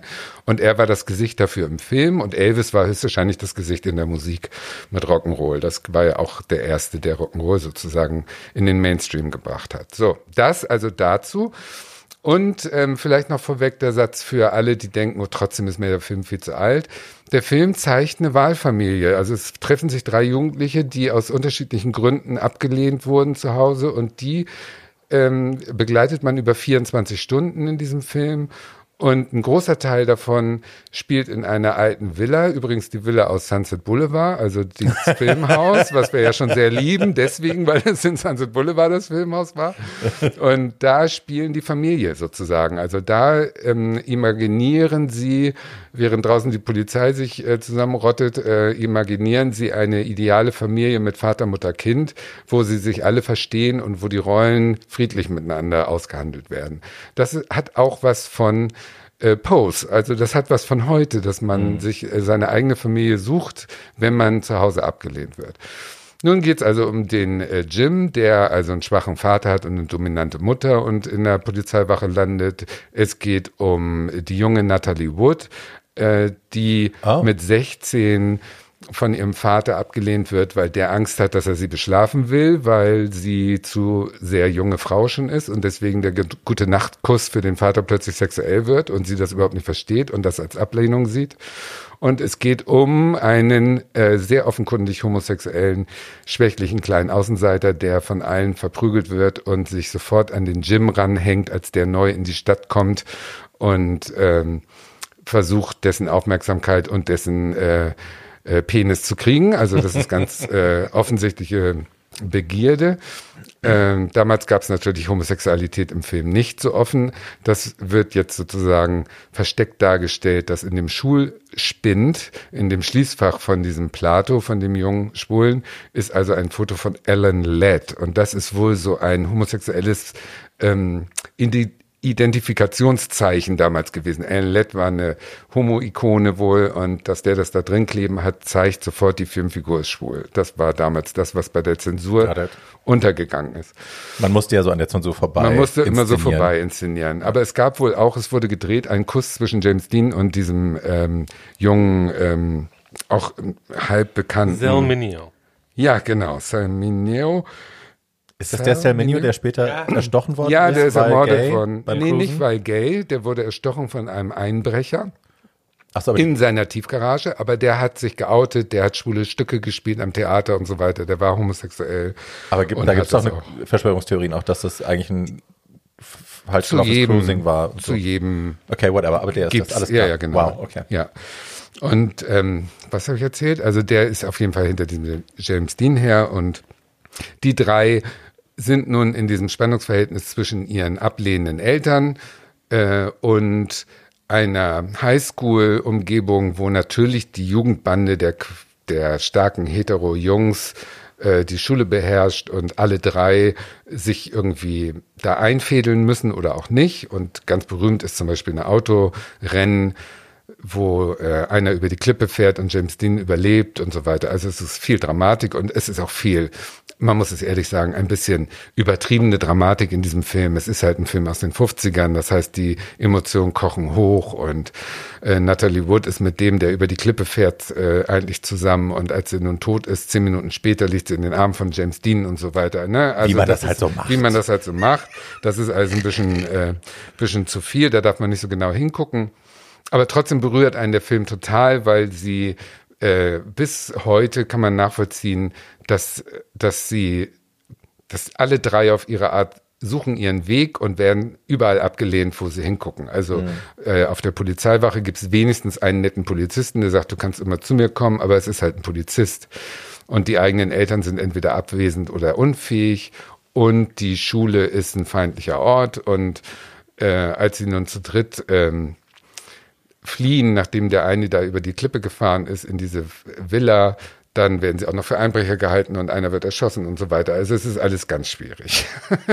Aber dieses, dieses äh, Drama, wenn man sich überlegt, das war der Initialzünder. Also es gab vielleicht mit Marlon Brando schon zwei Jahre vorher einen Film, ähm, der aber nicht diese Popularität durch James Dean erreicht hat. Also durch den Tod von James Dean ist dieser Film halt weltweit äh, äh, von allen Leuten damals gesehen worden und hat dieses Genre geschaffen sozusagen, dieses Genre, über das wir heute reden. Und daher ist es die Mutter aller äh, Identifikationsfilme für mich. Und daher habe ich ihn ausgesucht, weil ich finde, man sollte immer auch wissen, wo kommt das her. Mhm. Und äh, ich sehe ihn in einer Linie zu Chick. Mhm. Ne? Also bis heute über alle Ländergrenzen und über alles hinweg. Es gibt zahllose solche Filme, aber mh, hm, Manche sind gut, manche sind schlecht, aber es macht immer, äh, es, es macht was mit dir, wenn du sie guckst. So, also deswegen reden wir auch heute darüber. Mir gefällt er gut. Ich habe den Film nie selbst gesehen. Ich habe, aber es hat bei mir sofort Klick gemacht, als du von diesem Jungen geredet hast, von dem Schwulen, weil ich ihn, weil ich die Szene kenne, wie er hingerichtet wird, muss man ja fast schon sagen, ja. ähm, aus The Celluloid Closet. Das, die Doku, über die wir schon mehrmals gesprochen haben, die sich damit befasst, wie Homosexualität im Film dargestellt worden ist, im Hollywood-Film. Ähm, und damals, also in Hollywood, Hollywood Closet wird es ja kritisiert, dass dieser Film noch dieses alte Schema bedient.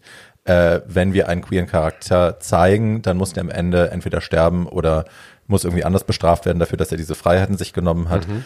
Ähm, damals war das aber auch tatsächlich noch eine realistische, ein realistischer Verlauf quasi. Ne? Also das wäre ja anders vielleicht kann man sich das vorstellen, dass das anders ausgegangen wäre, dieser Film? Ja, klar, der hätte nicht erschossen werden müssen. Hm. Ähm, ganz ohne Zweifel, aber die, die Deutlichkeit, mit der der Salmineo diesen jungen Mann schwul spielt, lässt höchstwahrscheinlich unter damaligen Moralaspekten gar nichts anderes zu, weil sonst wäre der Film einfach nicht abgenommen worden und wäre nie in die Kinos gekommen. Also der ist ganz eindeutig schwul. Der, der steht äh, mit James Dean vorm Haus von James Dean. Nebenan wohnt Natalie Wood und der junge ähm, Sal sagt zu James Dean, du übrigens, da hinten ist so eine Villa, äh, da ist nie einer, da bin ich schon manchmal so hin, wenn ich äh, abhauen wollte. Wollen wir da jetzt nicht beide hin? Da wird uns keiner stören. Wir können machen, was wir wollen. Wollen wir da nicht jetzt beide hin? Jetzt? Wollen wir jetzt nicht beide in diese Villa alleine, damit wir machen können, was wir wollen? Und James Dean guckt ihn so an, dann guckt er so zu der Villa, so ins Ferne. Dann zuckt er so ein bisschen zusammen und guckt zu dem Fenster von Natalie Wood und sagt, nein, leider nicht. Ist absurd, wie damals, Also wie man so damals drehen musste, wirklich damit man den. Plot erzählen man- kann, genau. ohne von der, von der Scheißkacke rausgeschnitten zu Genau, werden, von und der wie man aber mit Blicken schafft, für den schwulen Zuschauer Ja. doch klar zu machen, James Dean ist sehr in Bereitschaft, eigentlich zu gehen, aber er traut sich doch nicht, weil er Ja. muss ja hetero sein. Aber er möchte eigentlich doch. So, so sind die Blicke von James Dean. Also toll. Naja, also Toll. der Film fängt ja schon so an, dass die beiden Figuren, also es beginnt alles auf einer Polizeiwache, wo diese drei Figuren äh, sich begegnen. Ähm, und der erste, der auf Salminio zugeht, Salminio geht nicht auf James Dean zu, sondern Salminio friert und James Dean bietet ihm seine Jacke an. Ja, ja, Also, das ist eindeutig eine, ähm, eine also, Anziehung das zwischen ist den da, beiden. Da gibt es eine große Anziehung zwischen Mhm. diesen beiden Charakteren. Das, was diesen Film so interessant macht äh, für ein queeres Publikum, ist diese Salminio-Figur. Salminio war der erste oder einer der ersten offen schwulen Schauspieler in Hollywood, Mhm. äh, auch zu dem Zeitpunkt, als äh, Homosexualität noch illegal war. Äh, Salminio war der erste Mann, der je nackt auf einer Theaterbühne gestanden hat, 1962 in einem, selbst, in einem selbstproduzierten Stück. Better for her, because her scene partner was no other than Don Johnson. Um, the very, very young Don Johnson. Ja, nicht mein Casting. Ähm, ähm, und äh, es ist der erste Film über die Pubertät. Der Filmgeschichte, ja, wenn so man genau, so will. so könnte man ähm, sagen, ja. Und äh, weil die Pubertät gab es als Konzept nicht. Äh, das war alles später. Ähm, und man muss sich immer begreiflich machen, das war vor dem Kinsey Report, das war vor jedweder Form von Sexualwissenschaft, das war alles extrem, extrem kodiertes Erzählen über Homosexualität.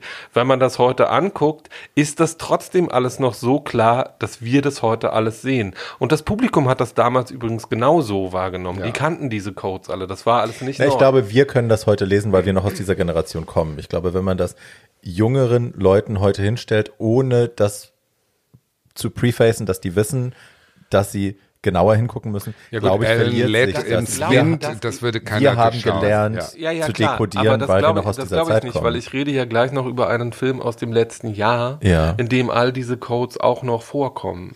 Naja, Nur aber auf da eine ist es ja andere schon Art und Weise.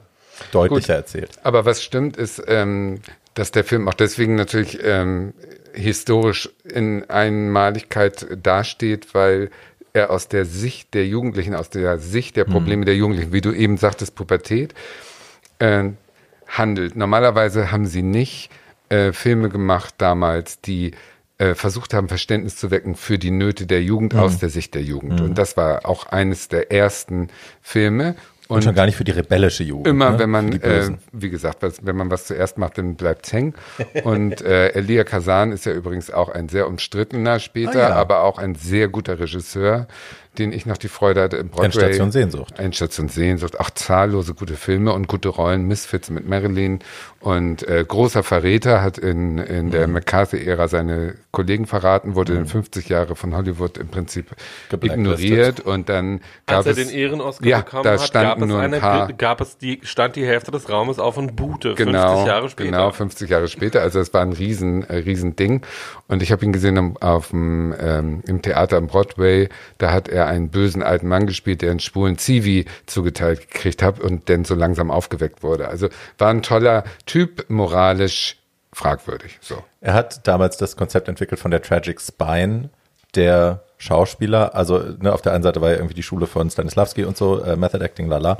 Und er hat das anders aufgebaut. Er hatte gesagt, jeder meiner Schauspieler braucht, also die, du musst für deine Rolle, um es dir leichter zu machen als Schauspieler, musst du für deine Rolle das finden, das Gerüst, die, die Wirbelsäule, die diesen Charakter aufrechterhält. Was ist das Wichtigste, wonach diese Rolle sucht, den ganzen Film?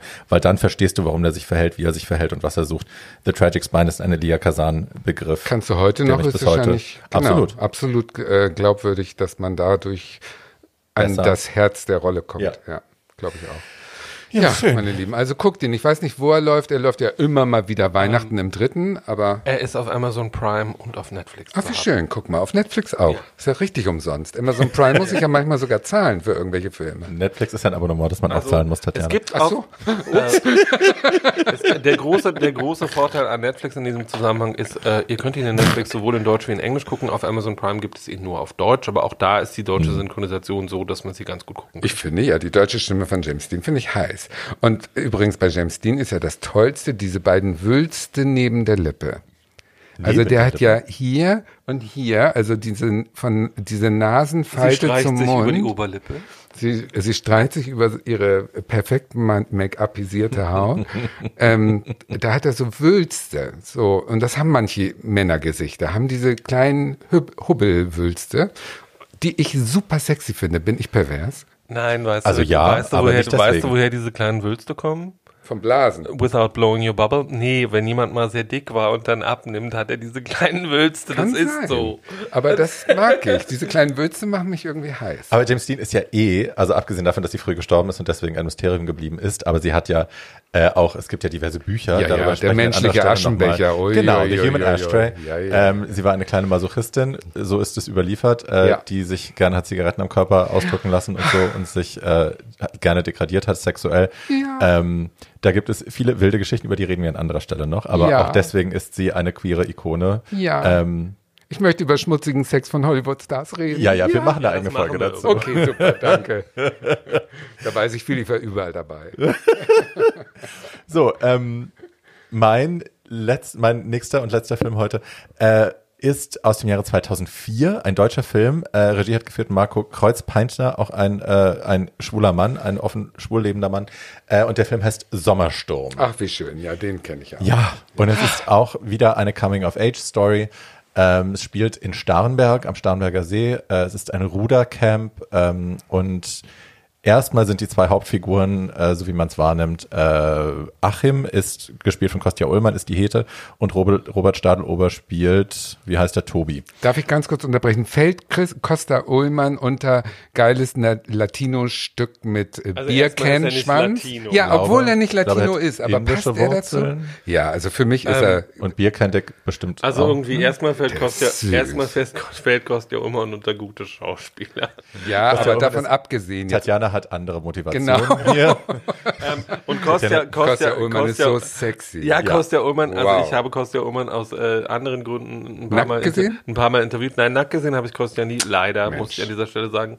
Ähm, äh, also außer im Film, da ist er ja ein paar Mal nackt. Ja, in Ähm, dem neuen auch. Ja. Und äh, irgendwie Kostja, Kostja, genervt, ist, Kostja, ist gut anzu. Kostja ist gut anzugucken und äh, ist schön, aber Kostja ist wirklich das heterosexuellste, was so, was Ja. so rumläuft. Ja? Also Ja, ja. tut mir leid, Keine Tatjana. Chance? Nee, keine Chance. Nee, Kann ich ihn nicht so wie bei Einsam, Zweisam, Dreisam irgendwie mit so einer beherzten Hand auf den Arsch? Kann Nee, ich ihn glaube, wenn du Lara Flynn Boyle in dem Alter, in dem sie in einsam, zweisam, dreisam ist, anbieten würdest, könntest du eine Chance haben, aber dann dürft, auch dann dürftest du nur zugucken. Tut mir leid. Nein, Okay. ich habe mit ihm in meinen besten, in, wirklich in meinen besten Jahren habe ich mit Kostja Ullmann gearbeitet und ich habe mir sehr viel Mühe gegeben und er ist wirklich nicht, er ist mit so einer blonden Mo- MTV-Moderatorin damals oder Viva-Moderatorin verheiratet gewesen. Ich weiß nicht, ob die noch zusammen sind. Ähm, da war kein, Er ist auch nicht so wie dieser Fußballer, den du mir mal nach Hause geschickt hast. Hauptsache nein, Strumpfhose. Nein, nein, nein, nein, Okay, nein, nein, gut. nein, nein, nein. Ist ein wunderschön, ja, Lattenknaller hieß der oder so, auf der Romeo, ein Die Geschichte sexsüchtiger erzähle ich Profifußballer. nicht. Das war noch schlimmer Ähm, als alles, was wir bisher erzählt haben. Ne? Das Ja. am Rande. Dann erzähl sie auch nicht, liebes. So. ähm, genau, also es geht um, um zu meinem Film zurückzukommen, den ich eigentlich erzählen wollte. Ich danke euch für dieses kleine Derailing.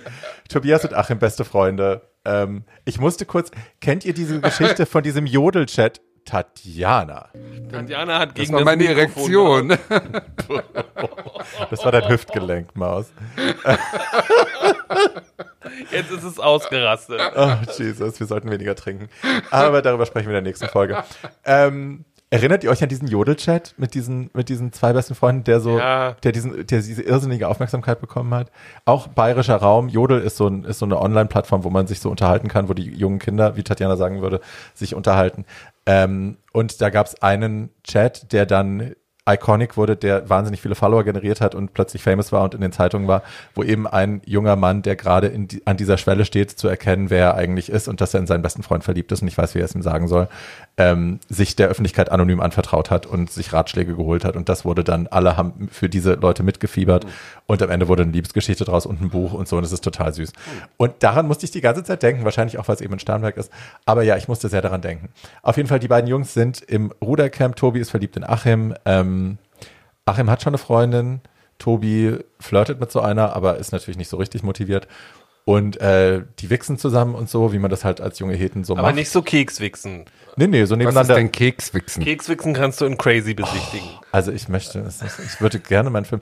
Äh, Kekswichsen ist, wenn alle um die in der Runde stehen und auf einen Keks, der in der Mitte am Boden liegt, wichsen und der, der als letzter kommt, muss den Keks essen, nachdem alle draufgekommen Das ist sind. nicht dein Ernst. Doch. Heterosexuelle Praktik bei der Bundeswehr. Hi. Auch warum habe ich verweigert? Ich bin so Weil du blöd. dumm bist. Ja, dumm. Dumm. Dumm und alt. Dumm und alt. Liebe Leute, ich hoffe, wir kommen noch zum Ende dieser Folge. Es kann sich nur noch um Stunden handeln. Tobias und Achim sind beste Freunde. Tobias ist verliebt. Die wichsen zusammen. Zwei Mädels sind im Spiel. Sie sind im Zeltlager. Nee. So. Und sie fahren, also der, der sehr bayerische äh, Teamtrainer, der möchte gerne, dass sie äh, die bei dem, bei irgendeinem Pokal, der ansteht, äh, dass sie da gewinnen. Und dieses Team fährt also zu fünft oder so, fahren sie in so ein Zeltlager mit anderen Ruderteams zusammen, um da dann äh, zu trainieren und dann am Ende an diesem Pokal teilzunehmen. Unter anderem tritt da ein äh, reines Frauenteam aus Ostdeutschland an, die in sehr schönem Sächsisch äh, Heimatlieder singen an der Gitarre. Ähm, ein queeres Team, die nennen sich Querschlag, äh, tritt auch an mit so einem Alpha-Mail äh, als Hanno Kofler. Hanno Kofler, der macht so den Predatory Alpha Mail, der sich auf die Flagge geschrieben hat, Heten zu knacken und umzudrehen. Also es ist so ein bisschen fragwürdig, was er da tut, aber hey, who am I to judge? Ähm, und also erstmal steht die steht's im Mittelpunkt, dass eben äh, Tobi in Achim verliebt ist und sich versucht, ihm mitzuteilen. Und Achim ist da irgendwie ganz süß mit und lässt auch ganz viel zu. Und irgendwann an einem gewissen Punkt sagt er dann immer so, ja, nee, das machst du, glaube ich, besser mit deiner Freundin. Da möchte ich jetzt nicht mehr. Ähm, und das Lustige ist, dass dieser Film so viele Schauplätze hat. Also er hat so viele kleine Zwischenthemen, Zwischenstories, die mir so als queerer Mensch so zwischendrin immer so auffallen, wo ich dann denke, ach guck mal, da ist jetzt die Entscheidung und da ist jetzt das und da ist jetzt das Thema mit der mit der Frau, die man benutzt äh, als schwuler Mann, um sich noch zu schützen. Also ne, the, the beard in Englisch, äh, die arme Frau, die ne, in dich verliebt ist und du gibst vor, in sie verliebt zu sein, um nicht aufzufallen und am Ende leidet sie wahnsinnig und so. Also es gibt diese ganzen kleinen Zwischenschauplätze. Am Ende ähm, es eskaliert zwischen den beiden Freunden, weil äh, die Schwuchtel äh, lügt und betrügt und so, äh, um den anderen an sich zu binden und die Frauen fernzuhalten, damit sie eine Einheit bleiben. Äh, das fliegt alles auf und ähm, dann kommt der besagte Sommersturm, der äh, ja schon zitiert wurde im Titel und äh, bringt das Camp in so einen Wirbelwind, in so einen Tornado von Emotionen und Ge Ereignissen und äh, alles fällt so durcheinander. Dann hat Robert seinen, also Achim, Robert Stadelober, die Rolle, nee, nicht Achim, sondern Tobi, seinen ersten schwulen Sex tatsächlich dann mit einem aus diesem, aus diesem queeren Ruderteam. Ähm, und es ist so alles auf einmal. Und alles wird so durcheinandergewirbelt und ich will jetzt auch den Film nicht nacherzählen.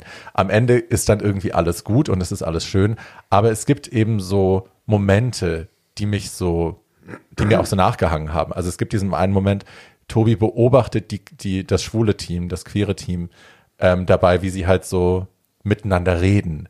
Und man hat so das Gefühl, er steht so an dieser, an dieser Kreuzung zwischen dem Vertrauten, was er so kennt, wo die Leute sich so offen und menschlich begegnen und mit Tiefe begegnen und mit ehrlichem Interesse begegnen und er steht da und die reden plötzlich über so ganz oberflächliche Sachen. Und ich erinnere mich auch an diesen Moment, dass das für mich irritierend war damals, dass ich so, die Freundschaften, die ich hatte, die waren tiefer und wir haben über andere Sachen geredet und dann plötzlich in der schwulen Szene hatte ich dann, ich hatte das Gefühl, ich muss mich jetzt für, muss ich mich für Oberflächlichkeit entscheiden? Ist das jetzt mein Leben? Geht es jetzt nur noch um Äußerlichkeiten und um Hast du Blödsinn? dich denn für Oberflächlichkeit entschieden? Nein, aber ich möchte Sie? gerne eine, Aber Madonna war trotzdem immer wichtig. Ja, aber also nein, man macht natürlich sein eigenes Ding draus, aber es ist klar, die Szene an sich ist oberflächlicher als andere Kreise so. Da möchten wir auch, also da will ich gar nicht lügen müssen. Ja, das ist ganz interessant, weil ich nicht genau weiß, was, äh, also ich weiß nicht genau, was Marco damit, also Herr Kreuzbeintner, äh, damit erzählen wollte. Mhm. Ähm, ich glaube, es ging um eine Form von Leichtigkeit, Mhm. die Tobi noch nicht zugänglich ist, weil natürlich ist unter all der Oberflächlichkeit der Szene, die Oberflächlichkeit ist ja auch ein Schutz.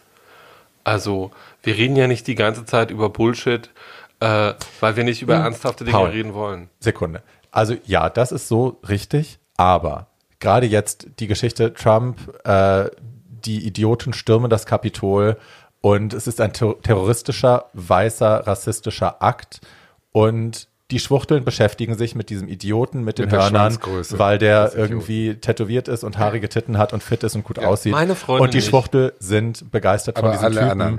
Und ich stehe hier und ich könnte schreien und heulen und Zeta und Mordio schreien und denen allen die Köpfe abschlagen, weil mich diese Oberflächlichkeit so anwidert. Dass, also wenn deine Verachtung für Rassisten und Terroristen nicht größer ist als deine sexuelle Anziehung zu einem Typen, der, der shirtless gut aussieht, ähm, dann sind doch deine Priorities Fakt so. Und das, das sind Momente, wo ich, also wo ich das durchaus nachvollziehen kann, wo ich denke, ja, Natürlich, es fuck, gibt ja- ich möchte meiner Community einfach links und rechts eine scheuern ab und zu. Aber das gibt es natürlich Ich auch. irgendwie. Das ist wie in jeder anderen Familie. Oh. Äh, und äh, natürlich stehe ich davor, irgendwie alt und zynisch wie ich bin, und denke irgendwie so, thank God I'm not you, you cunt. Ähm, ähm, aber was, also das irgendwie, wir haben auch nicht weniger Bekloppte, wahrscheinlich mehr als der Rest der Welt.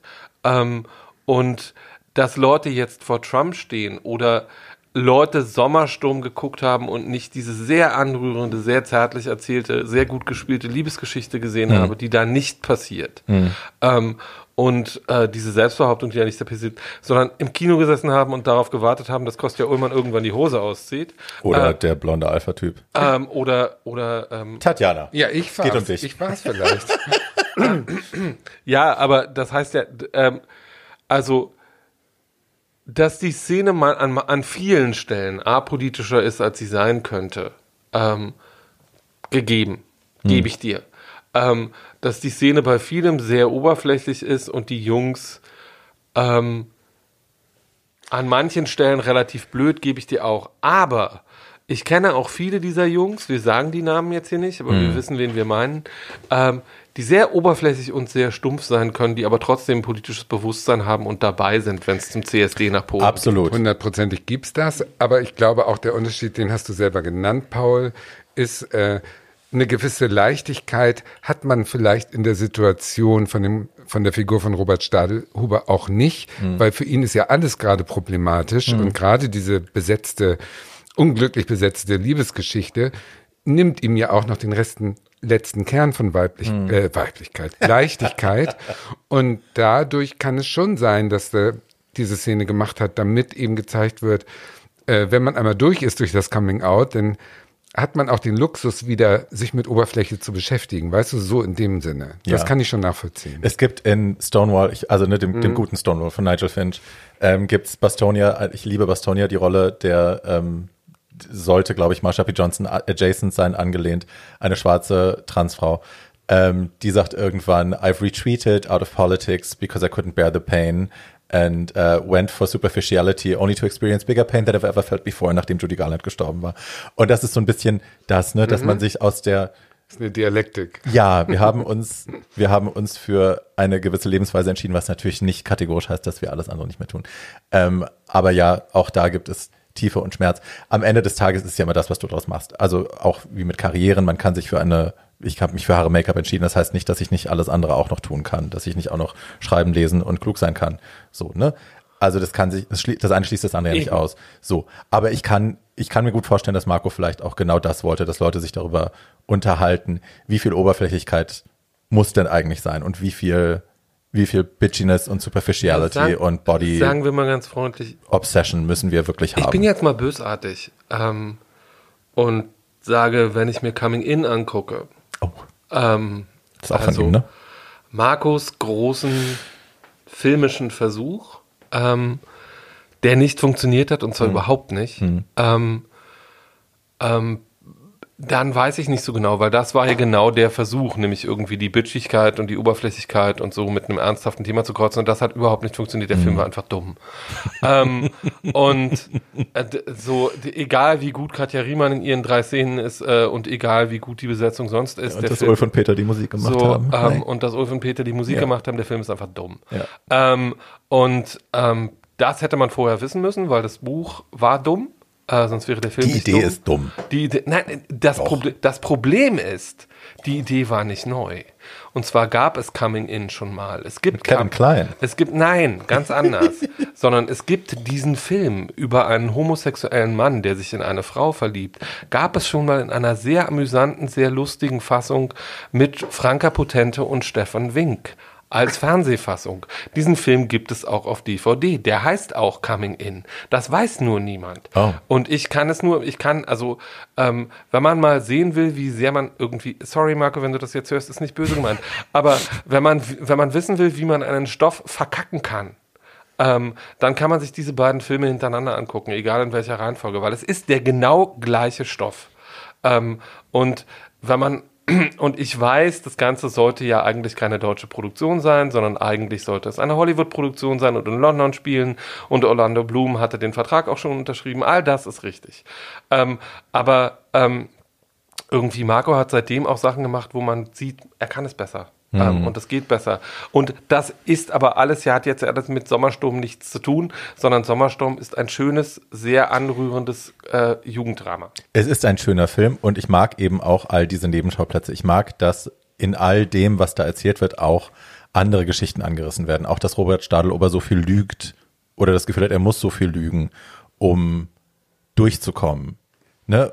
Ist auch Aber wo haben wir denn alle Lügen gelernt? Während der Pubertät. Mein Gott, können wir alle lügen. Ja, Ähm, klar. Also- because you have to. because so. you have to to survive. Ja. So. Und das, also ne, das mochte ich eben auch, dass es, dass es nicht so eine linear erzählte, archetypisch flache Geschichte ist, sondern dass, dass Tobi eben auch so viele Ebenen zugestanden werden, auf denen er agieren kann und auf denen er auch scheitern kann und falsche Dinge tun kann, die auch nicht unbedingt aufgelöst werden, wo man dann am Ende sagen kann, ja, ist alles nicht so schlimm gewesen, weil, sondern nee, die waren scheiße und die bleiben auch so stehen als scheiße. Aber trotzdem kann man ihm als Charakter verzeihen, weil man irgendwie sehen kann, dass das ja auch alles einen Kontext hat. Und, Und weil, das mag Stadl, ich. weil Stadelober das wunderbar macht. Ja. Das kann man einfach mal Frau so Stadelober, die einen 16-jährigen Jungen spielt. Ist mit- der eigentlich schwul? Äh, äh, She's Stadelober queer, ist glaub offen- ich. Queer. Ja. Oder, Okay. also, ja. But ja, Zu also- meiner Zeit sagte man schwul, aber bitte queer. Nein, Ich der weiß nicht, ob sie schwul ist. Äh, also, äh, Ro, äh, Herr Schadlober hat, glaube ich, ab und zu mal was mit äh, Männern gehabt. Ob noch, weiß ich nicht. Ähm, aber er hatte mit Männern und mit Frauen was und äh, hat seine eigene Sexualität immer sehr locker auch nach außen vertreten. Und So. ich, da, ich habe dem überhaupt nichts vorzuwerfen. Also alles super. Ja. Ich habe das nicht nicht gefragt, die um ihm was vorzuwerfen. Nein, also Ich bin sowieso noch mit meinem- der, Also es gibt ja, es gibt ja genügend Leute, die ihre, äh, die ihre eigene, die ihr eigenes Schwulsein hinter dem Begriff queer schlicht verstecken. Aber davon ist Robert, glaube ich, keiner. Nein. Ähm, Nö, nö. Ich bin eher abgelenkt. Leute, dass ich beim Kekswichsen ausgeschlossen wurde, macht mich jetzt sowieso auf Jahre fertig mit der Welt. Fertig. Tatjana, eine Frau wird bitter. Ja. Ja, absolut. Wenn du eine Sache ändern so könntest an deinem. Leben, was würdest Ja. du ändern? Ich würde in die Kekswichsen. Bundeswehr gehen und Keks wichsen. Also, dass mir Das das, genommen verpasst. wurde, ne? Aber das würdest ist du den Keks essen wollen? Natürlich. Really? Ja. Ich stelle mir den Keks darin so eklig vor. Also das Sperma würde ich essen. Darum geht's Kekse gar doch nicht. Es geht doch um, ach so, ja, auch eine schöne Variante. Kohlenhydrate. No. Also ihr könnt mir in den Mund kommen, aber Kekse gibt's nicht. Ja, nein. Aber dass die Bundeswehr sowas macht. Sind da Kokosstreusel drauf? Das Essen. Unfassbar. Das ganze Fett, das geht nicht. Also wenn ich nochmal könnte, würde ich meine Es ganze gibt- Karriere neu Es gibt aufbauen. übrigens in einem anderen schönen Film, in dem Robert Stadl über die Hauptrolle spielt, der Crazy heißt, ähm, eine ganze Szene, bei der neun Leute um einen Keks stehen und darauf Nicht wichsen. dein Ernst. Doch, viel Spaß, Tatjana. Ich habe äh, viel in meinem Leben verpasst, aber das ist jetzt das Schlimmste. Also Robert richtig- Robert. Stadelober-Filme, genau. Also wir pack, ich pack den Jodel auf jeden Fall mal für euch in die Shownotes und auch äh, Yes. den Kekswichsen-Film gerne. Gut. Ähm, so, in meinem letzten Film äh, und dem letzten dieser Folge wird nicht Keks gewichst, ähm, aber es passieren viele andere schöne Dinge. Es ist meiner Meinung nach der beste Film, über den wir heute sprechen. ähm, meiner Meinung nach. Sumi. Ähm, und er ist, äh, das kommt dazu, aus dem letzten Jahr. Er ist also eine sehr aktuelle Produktion. Ähm, ich habe lange darüber nachgedacht, was man mit Einsam, Zweisam, Dreisam zusammen äh, machen könnte, das sich ungefähr ergänzt. Das Ergebnis heißt Giant Little Ones. Ähm, äh, Gott sei Dank hat man diesen äh, Titel auf Deutsch nicht versucht zu übersetzen oder geändert. oder geändert, deswegen ich. Habe gestern, als ich den Film geschaut habe, auch darüber nachgedacht, wie würde man das auf Deutsch übersetzen, ohne dass es sexuell ganz anzüglich ist. Genau, und äh, dieser Film ähm, erzählt auch die Geschichte eines äh, 17-Jährigen. Wir sind auch bei seinem 17. Geburtstag dabei. Diese Figur heißt Frankie. Ähm, und hat einen besten Freund, der Ballas heißt. Ähm, und mit dem ist er schon ganz lange befreundet, seit Kindertagen. Und an seinem 17. Geburtstag möchte ihn eigentlich seine Freundin verführen. Äh, und sie sollen dann das erste Mal zusammen im Bett landen. Und Ballas besorgt ihm äh, Kondome und eine Schreckschusspistole, äh, eine Signalpistole, keine Schreckschusspistole. Ähm, und äh, dann muss das Mädchen aber, weil ihre Eltern uncool sind, trotzdem nach Hause von der Party. Ähm, und äh, Balasch und Frankie landen zusammen im Bett und es kommt zu etwas, äh, von dem man nicht genau weiß, was es ist. Die beiden wissen das auch nicht. Ähm, äh, aber Balasch rennt weg, verlässt noch nachts äh, das Haus und äh, Frankie ist im Laufe der nächsten Tage plötzlich äh, an seiner Schule als Schwuchtel verschrien. Und ähm, der Film macht etwas, äh, was ich wunderbar finde und von dem ich schon weiß, dass Barbie es auch wunderbar findet, was, weil wir darüber schon gesprochen haben. Ähm, er tut nämlich die erste halbe Stunde so, als wäre er ein Coming-out-Drama und ist dann etwas völlig anderes, viel klügeres, viel smarteres, viel anrührenderes, nämlich äh, im, ohne, ich will ihn jetzt überhaupt nicht äh, nacherzählen, weil alles, was man über diesen Film sagt, inhaltlich gesehen, ist ein Satz zu viel. Ähm, das ist eine große, sehr, sehr schöne. Weil wir euch das nicht wegnehmen wollen. Weil wir euch das nicht wegnehmen wollen. Es ist eine große, sehr, sehr schöne Entdeckungsreise. Ähm, und äh, ist dafür auch von der, äh, äh, beschäftigt sich mit jeder Form von Queerness. Es gibt auch eine mhm. wunderschöne, vielleicht, man weiß es nicht, äh, Transfigur, die die ganze Zeit, äh, ja. äh, ich habe sie auch so gesehen. Es gibt andere Leute, die sie anders gelesen haben. Die Figur, mhm. ähm, die Figur heißt Maus und ist sehr an Frankies Penis interessiert und zwar, weil sie auch gerne einen haben möchte. Ähm, und ähm, es gibt eine, also es ist jedenfalls für mich im Moment, äh, die, die ich gerade kenne, die lustigste Szene zum Thema Trans, die ich je gesehen habe, weil sie mit einer Jetzt zeig doch mal. Weil sie mit einer Wie funktioniert der denn? Weil sie mit einer unfassbaren Selbstverständlichkeit erzählt wird ähm, ja. und äh, mit einer großen äh, Liebe zu beiden Figuren, die an dieser äh, Szene beteiligt sind. Mhm. Ähm, in dem Film wird alles abgehandelt von Homophobie über Außenseitertum, äh, und zwar auf eine Art und Weise, die erstmal anrührend ist und nicht brutal. Es wird auch geprügelt, es gibt auch Schlägereien. Es kriegen Leute aufs Maul, weil äh, sie, weil angenommen wird, sie sind schwul. Ähm, ja, aber und, auch weil man Angst vor der eigenen Homosexualität hat. Und weil man Angst vor der, weil man Angst vor der eigenen, weil man Angst vor der Homosexualität hat. Ähm, der Film, das Buch ist so gut, dass der, dass der Regisseur, obwohl er kaum Geld hatte, was man dem Film wirklich nicht ansieht, sondern mhm, der Film ist auch filmisch großartig gemacht, ähm, äh, es geschafft hat, äh, Carl McLachlan, über den wir äh, in der in einer Showgirls. unserer letzten Folgen in Showgirls schon gesprochen haben, der aber auch der Hauptdarsteller in Twin Peaks war mhm. und die immer wunderbare und offen bisexuelle Maria Bello als eine der Mutterfiguren mhm. äh, besetzt hat. Äh, die Erwachsenen, die in diesem Film vorkommen, also äh, Frankies Vater ist, hat die Familie verlassen, weil er sich in einen Mann verliebt hat. Ähm, man nimmt also an, jetzt treffen sich Vater und Sohn ähm, und dann hilft der Vater dem Sohn dabei, zu seiner Homosexualität zu stehen. Das passiert nicht, das passiert etwas, was viel schöner und intelligenter mhm. ist. Ähm, insgesamt ist der Film so, dass er die ganze Zeit was macht, was ich zynisch wie ich bin, kaum für möglich gehalten habe. Überrascht nämlich. Nämlich nach 2000 Coming Out und Coming of Age Filmen habe ich im letzten Jahr, äh, als das noch ging, im Kino gesessen und war zutiefst entzückt und sehr überrascht davon, wie komplex und amüsant und anrührend man heutzutage Geschichten über queere Jugendliche erzählen kann. Ich habe die ganze Zeit geheult. Also ab der zweiten Hälfte des Films habe ich die ganze Zeit geheult. Erst war es so dieses Othering, was mich berührt hat. Ne? Also es gibt eben, wie Paul schon angedeutet hat, wir wollen ja nicht in die Tiefe gehen, nicht nur äh, vermeintlich homosexuelle Charaktere, die ausgegrenzt werden, sondern auch andere.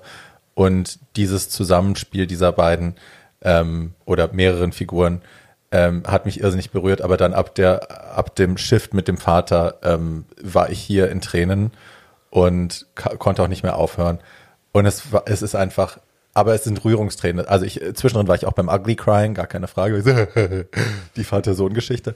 Aber äh, dann auch eben ganz viel Rührung, weil einfach so viel Schönes, Feines dabei ist. Also man denkt die ganze Zeit, ich kann, das ist wie wenn man sehr gutes Essen isst. Also mir geht das so, wenn ich sehr gutes Essen esse, dass man so, dass man so, wie soll man das sagen? Also ich bin stolz da, da, dabei zu sein und das partizipieren zu dürfen und das jetzt genießen zu dürfen. So ist es. Man sitzt da und ist wirklich so andächtig. Ja, aber auch das ist so und es ist so, weil alles an diesem Film. Also der Film, um es mal, äh, um es, äh, mir ist sowas wichtig, der Film hat einen Mörder-Soundtrack. Mhm. Also was die da mit Musik machen, ist schon bemerkenswert. Und äh, wer sich irgendwie, also ich garantiere, dass auch äh, sta stabile und sehr anspruchsvolle Clubgänger zu diesem Soundtrack richtig abgehen werden. äh, weil das ist richtig, richtig schön. Und ähm, die Schauspieler sind alle jung. Ich hatte keinen davon vorher bewusst gesehen. Ich werde aber auf mindestens vier Leute aus diesem Cast in Zukunft, also aus dem Jugendcast, intensiv achten, weil die alle einen unglaublichen Job machen Ja. mit ihren jeweiligen Rollen. Und also selbst Leute, wo du am Anfang denkst, ach, das ist wieder so ein 90210-Gesicht äh, und der ist viel zu schön Hm. und ist jetzt hier wieder bedeckt und ist jetzt wieder als, als schönes Stück Fleisch besetzt, selbst die packen alle aus und ähm, es ist ein zutiefst moderner, zutiefst intelligenter, sehr anrührender und handwerklich brillant gemachter queerer Film. Und ich bin wirklich ich bin echt froh, dass ich jetzt vielleicht Leute dazu bringe, sich das Ding anzugucken, weil ich glaube, daran werden viele Leute, vielleicht ist irgendwie, vielleicht reden in 26 Jahren Leute über Giant Little Ones, so wie ich heute über Threesome rede und das wäre sehr verdient und sehr schön. Ich fand halt, also gerade, ich hatte halt Sommersturm direkt davor geschaut, nochmal zur Auffrischung und habe den danach geguckt. Und es fängt ja ähnlich an. Ne? Es sind beide so Sportteams, beste Freunde im Sportteam. Und dann passiert was und man denkt sich so, alles klar, ich weiß genau, wie die Geschichte ausgeht. Und ich dachte schon so, scheiße, jetzt machen wir denselben Film eigentlich von verschiedenen Regisseuren, wie blöd, wie blöd für die Folge. Und dann nimmt er halt so ein so ein U-Turn und Genau. geht in eine ganz andere Richtung. Und dann, ich war die ganze Zeit nur so, ah, ah, wie toll, wie toll. Paul, vielen Dank für diesen Film ähm, und für die Anregung. Ich hätte ihn sonst wahrscheinlich nicht geschaut. Ich hätte drüber weggeguckt, weil Giant Little Ones ist für Der mich ist so im letzten Jahr auch so ein bisschen untergegangen und das tat mir unglaublich leid. Ja. Das ist ein fantastischer Film. wirklich. Und ich bin kein Kyle MacLachlan-Film, aber in dem Film war ich dann echt auch so, guck mal, sie kann schauspielen. Und sie ist gut. Ja. Mega. Haben wir noch einen? Nee, wir haben keinen mehr, deswegen stelle ich noch eine letzte Frage. Äh, wie würde denn der Film über eure Jugend heißen? Kekswichsen. Ab jetzt nur noch. nur noch. Wie würde meiner, tragisch aber geil, würde meiner heißen, ja. Tragisch, tragisch aber wahr. Ähm, Über die Jugend meinst du Ja. jetzt? Ja, das wäre ein unglücklicher Film. Den würde Ja, nie jemandem empfehlen. Wie würde, wie würde denn deiner heißen? Also ich muss bei meinem noch überlegen, tatsächlich. wie meiner heißen würde? Ja. Ähm, also entweder im Osten was Neues ähm, oder ich erkläre das vielleicht irgendwann mal in einer anderen Folge, aber der Film über meine Jugend würde auch Die Garage heißen. Ja, die Garage, die, das schwarze Loch. Ja, ja, ja, ja. Gut, da brauchst du nichts zu erklären, lieber Paul. Das aber glaube ich, erkläre das irgendwann und du wirst wissen und du wirst dann wissen, dass du nicht recht hattest. Nein, Ich weiß, Gut. ich weiß gar nicht, wie ich meinen nennen würde. Wirklich. ich weiß es auch nicht. Endstation Verkackte Sehnsucht. Privilegien oder Vielleicht, so. Vielleicht, würde der, vielleicht würde der Film über meine 15, 16, 17-jährigen sagen- Jahre schlicht heißen, darf ich das da reintun? Nee, ich glaube, ich glaub, meiner würde einfach nur Sehnsucht heißen. Weil ich immer Sehnsucht nach Sachen hatte, die ich nicht haben konnte oder Das glaubte stimmt. nicht haben zu können. Insofern wäre Sehnsucht Kekswichsen zum Beispiel. Kekswichsen ab heute. Natürlich ist meine Sehnsucht Kekswichsen, aber Für vorher den war, Rest ihres für Lebens sehnte sich Tatjana nach. Kekswichsen. Ja, die, der, der, Zug ist Altersheim- abgefahren. Ich sehe die im Altersheim mit so einem Tellerkeks so rumfahren. Entschuldigung. Darf ich mal hier rein? Ja, es gibt manche Sachen, die kann man nicht wiederholen. Also Kekswichsen wird für immer an mir vorbeigehen. Ich habe Oreos mitgebracht, wir brauchen keine Milch. ich will nicht Double stuffed. Nein, es kommt sehr auf die äh, Kombination an, mit denen ich das dann erleben würde, aber ich werde es nicht erleben. Und das macht mir meine Endlichkeit gerade sehr bewusst. Insofern bin ich jetzt sowieso schlecht gelaunt. Aber äh, Jugend, äh, Sehnsucht wäre der Titel, weil, wie gesagt, man sich dauernd nach Sachen gesehnt hat, die man nicht haben konnte oder glaubte nicht haben zu können, sich selbst verboten hat, etc. pp. Um deine Frage zu beantworten. So. Um auf ein melancholisches Ende dieser sehr lustigen Folge zu kommen. Genau. Vielen Äh, Dank, Tatjana, an dieser. Stelle dafür. Stimmung ist So, Wenn sage- ihr uns Ich sage an dieser Stelle nochmal, macht, was ihr wollt und macht es. Genau. Und äh, bereuen kann man immer. No Ah. excuses. So. Es gibt am Genau. Ende des Lebens, es gibt ja Studien darüber, was die Menschen am meisten bereuen am Ende ihres Lebens und es sind immer die Dinge, die sie nicht getan haben und ganz selten nur die Dinge, die sie getan haben. So, also deswegen. Keks wächst, was das Zeug hält. Bisher Und hatte ich Genau. nichts auf diesem Zettel. Nichts. Ich habe alles gemacht, was ich wollte. Bis heute. Seit heute habe ich dieses Wort auf meinem Zettel. Danke dafür.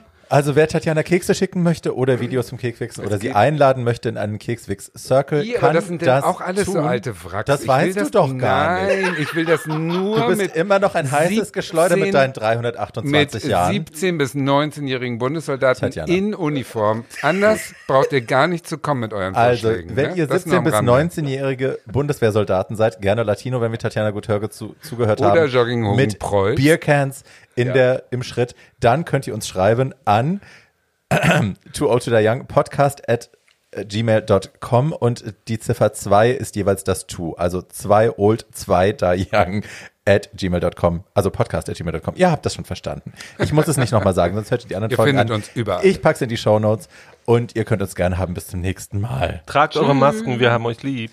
Bis dann. Tschüssi.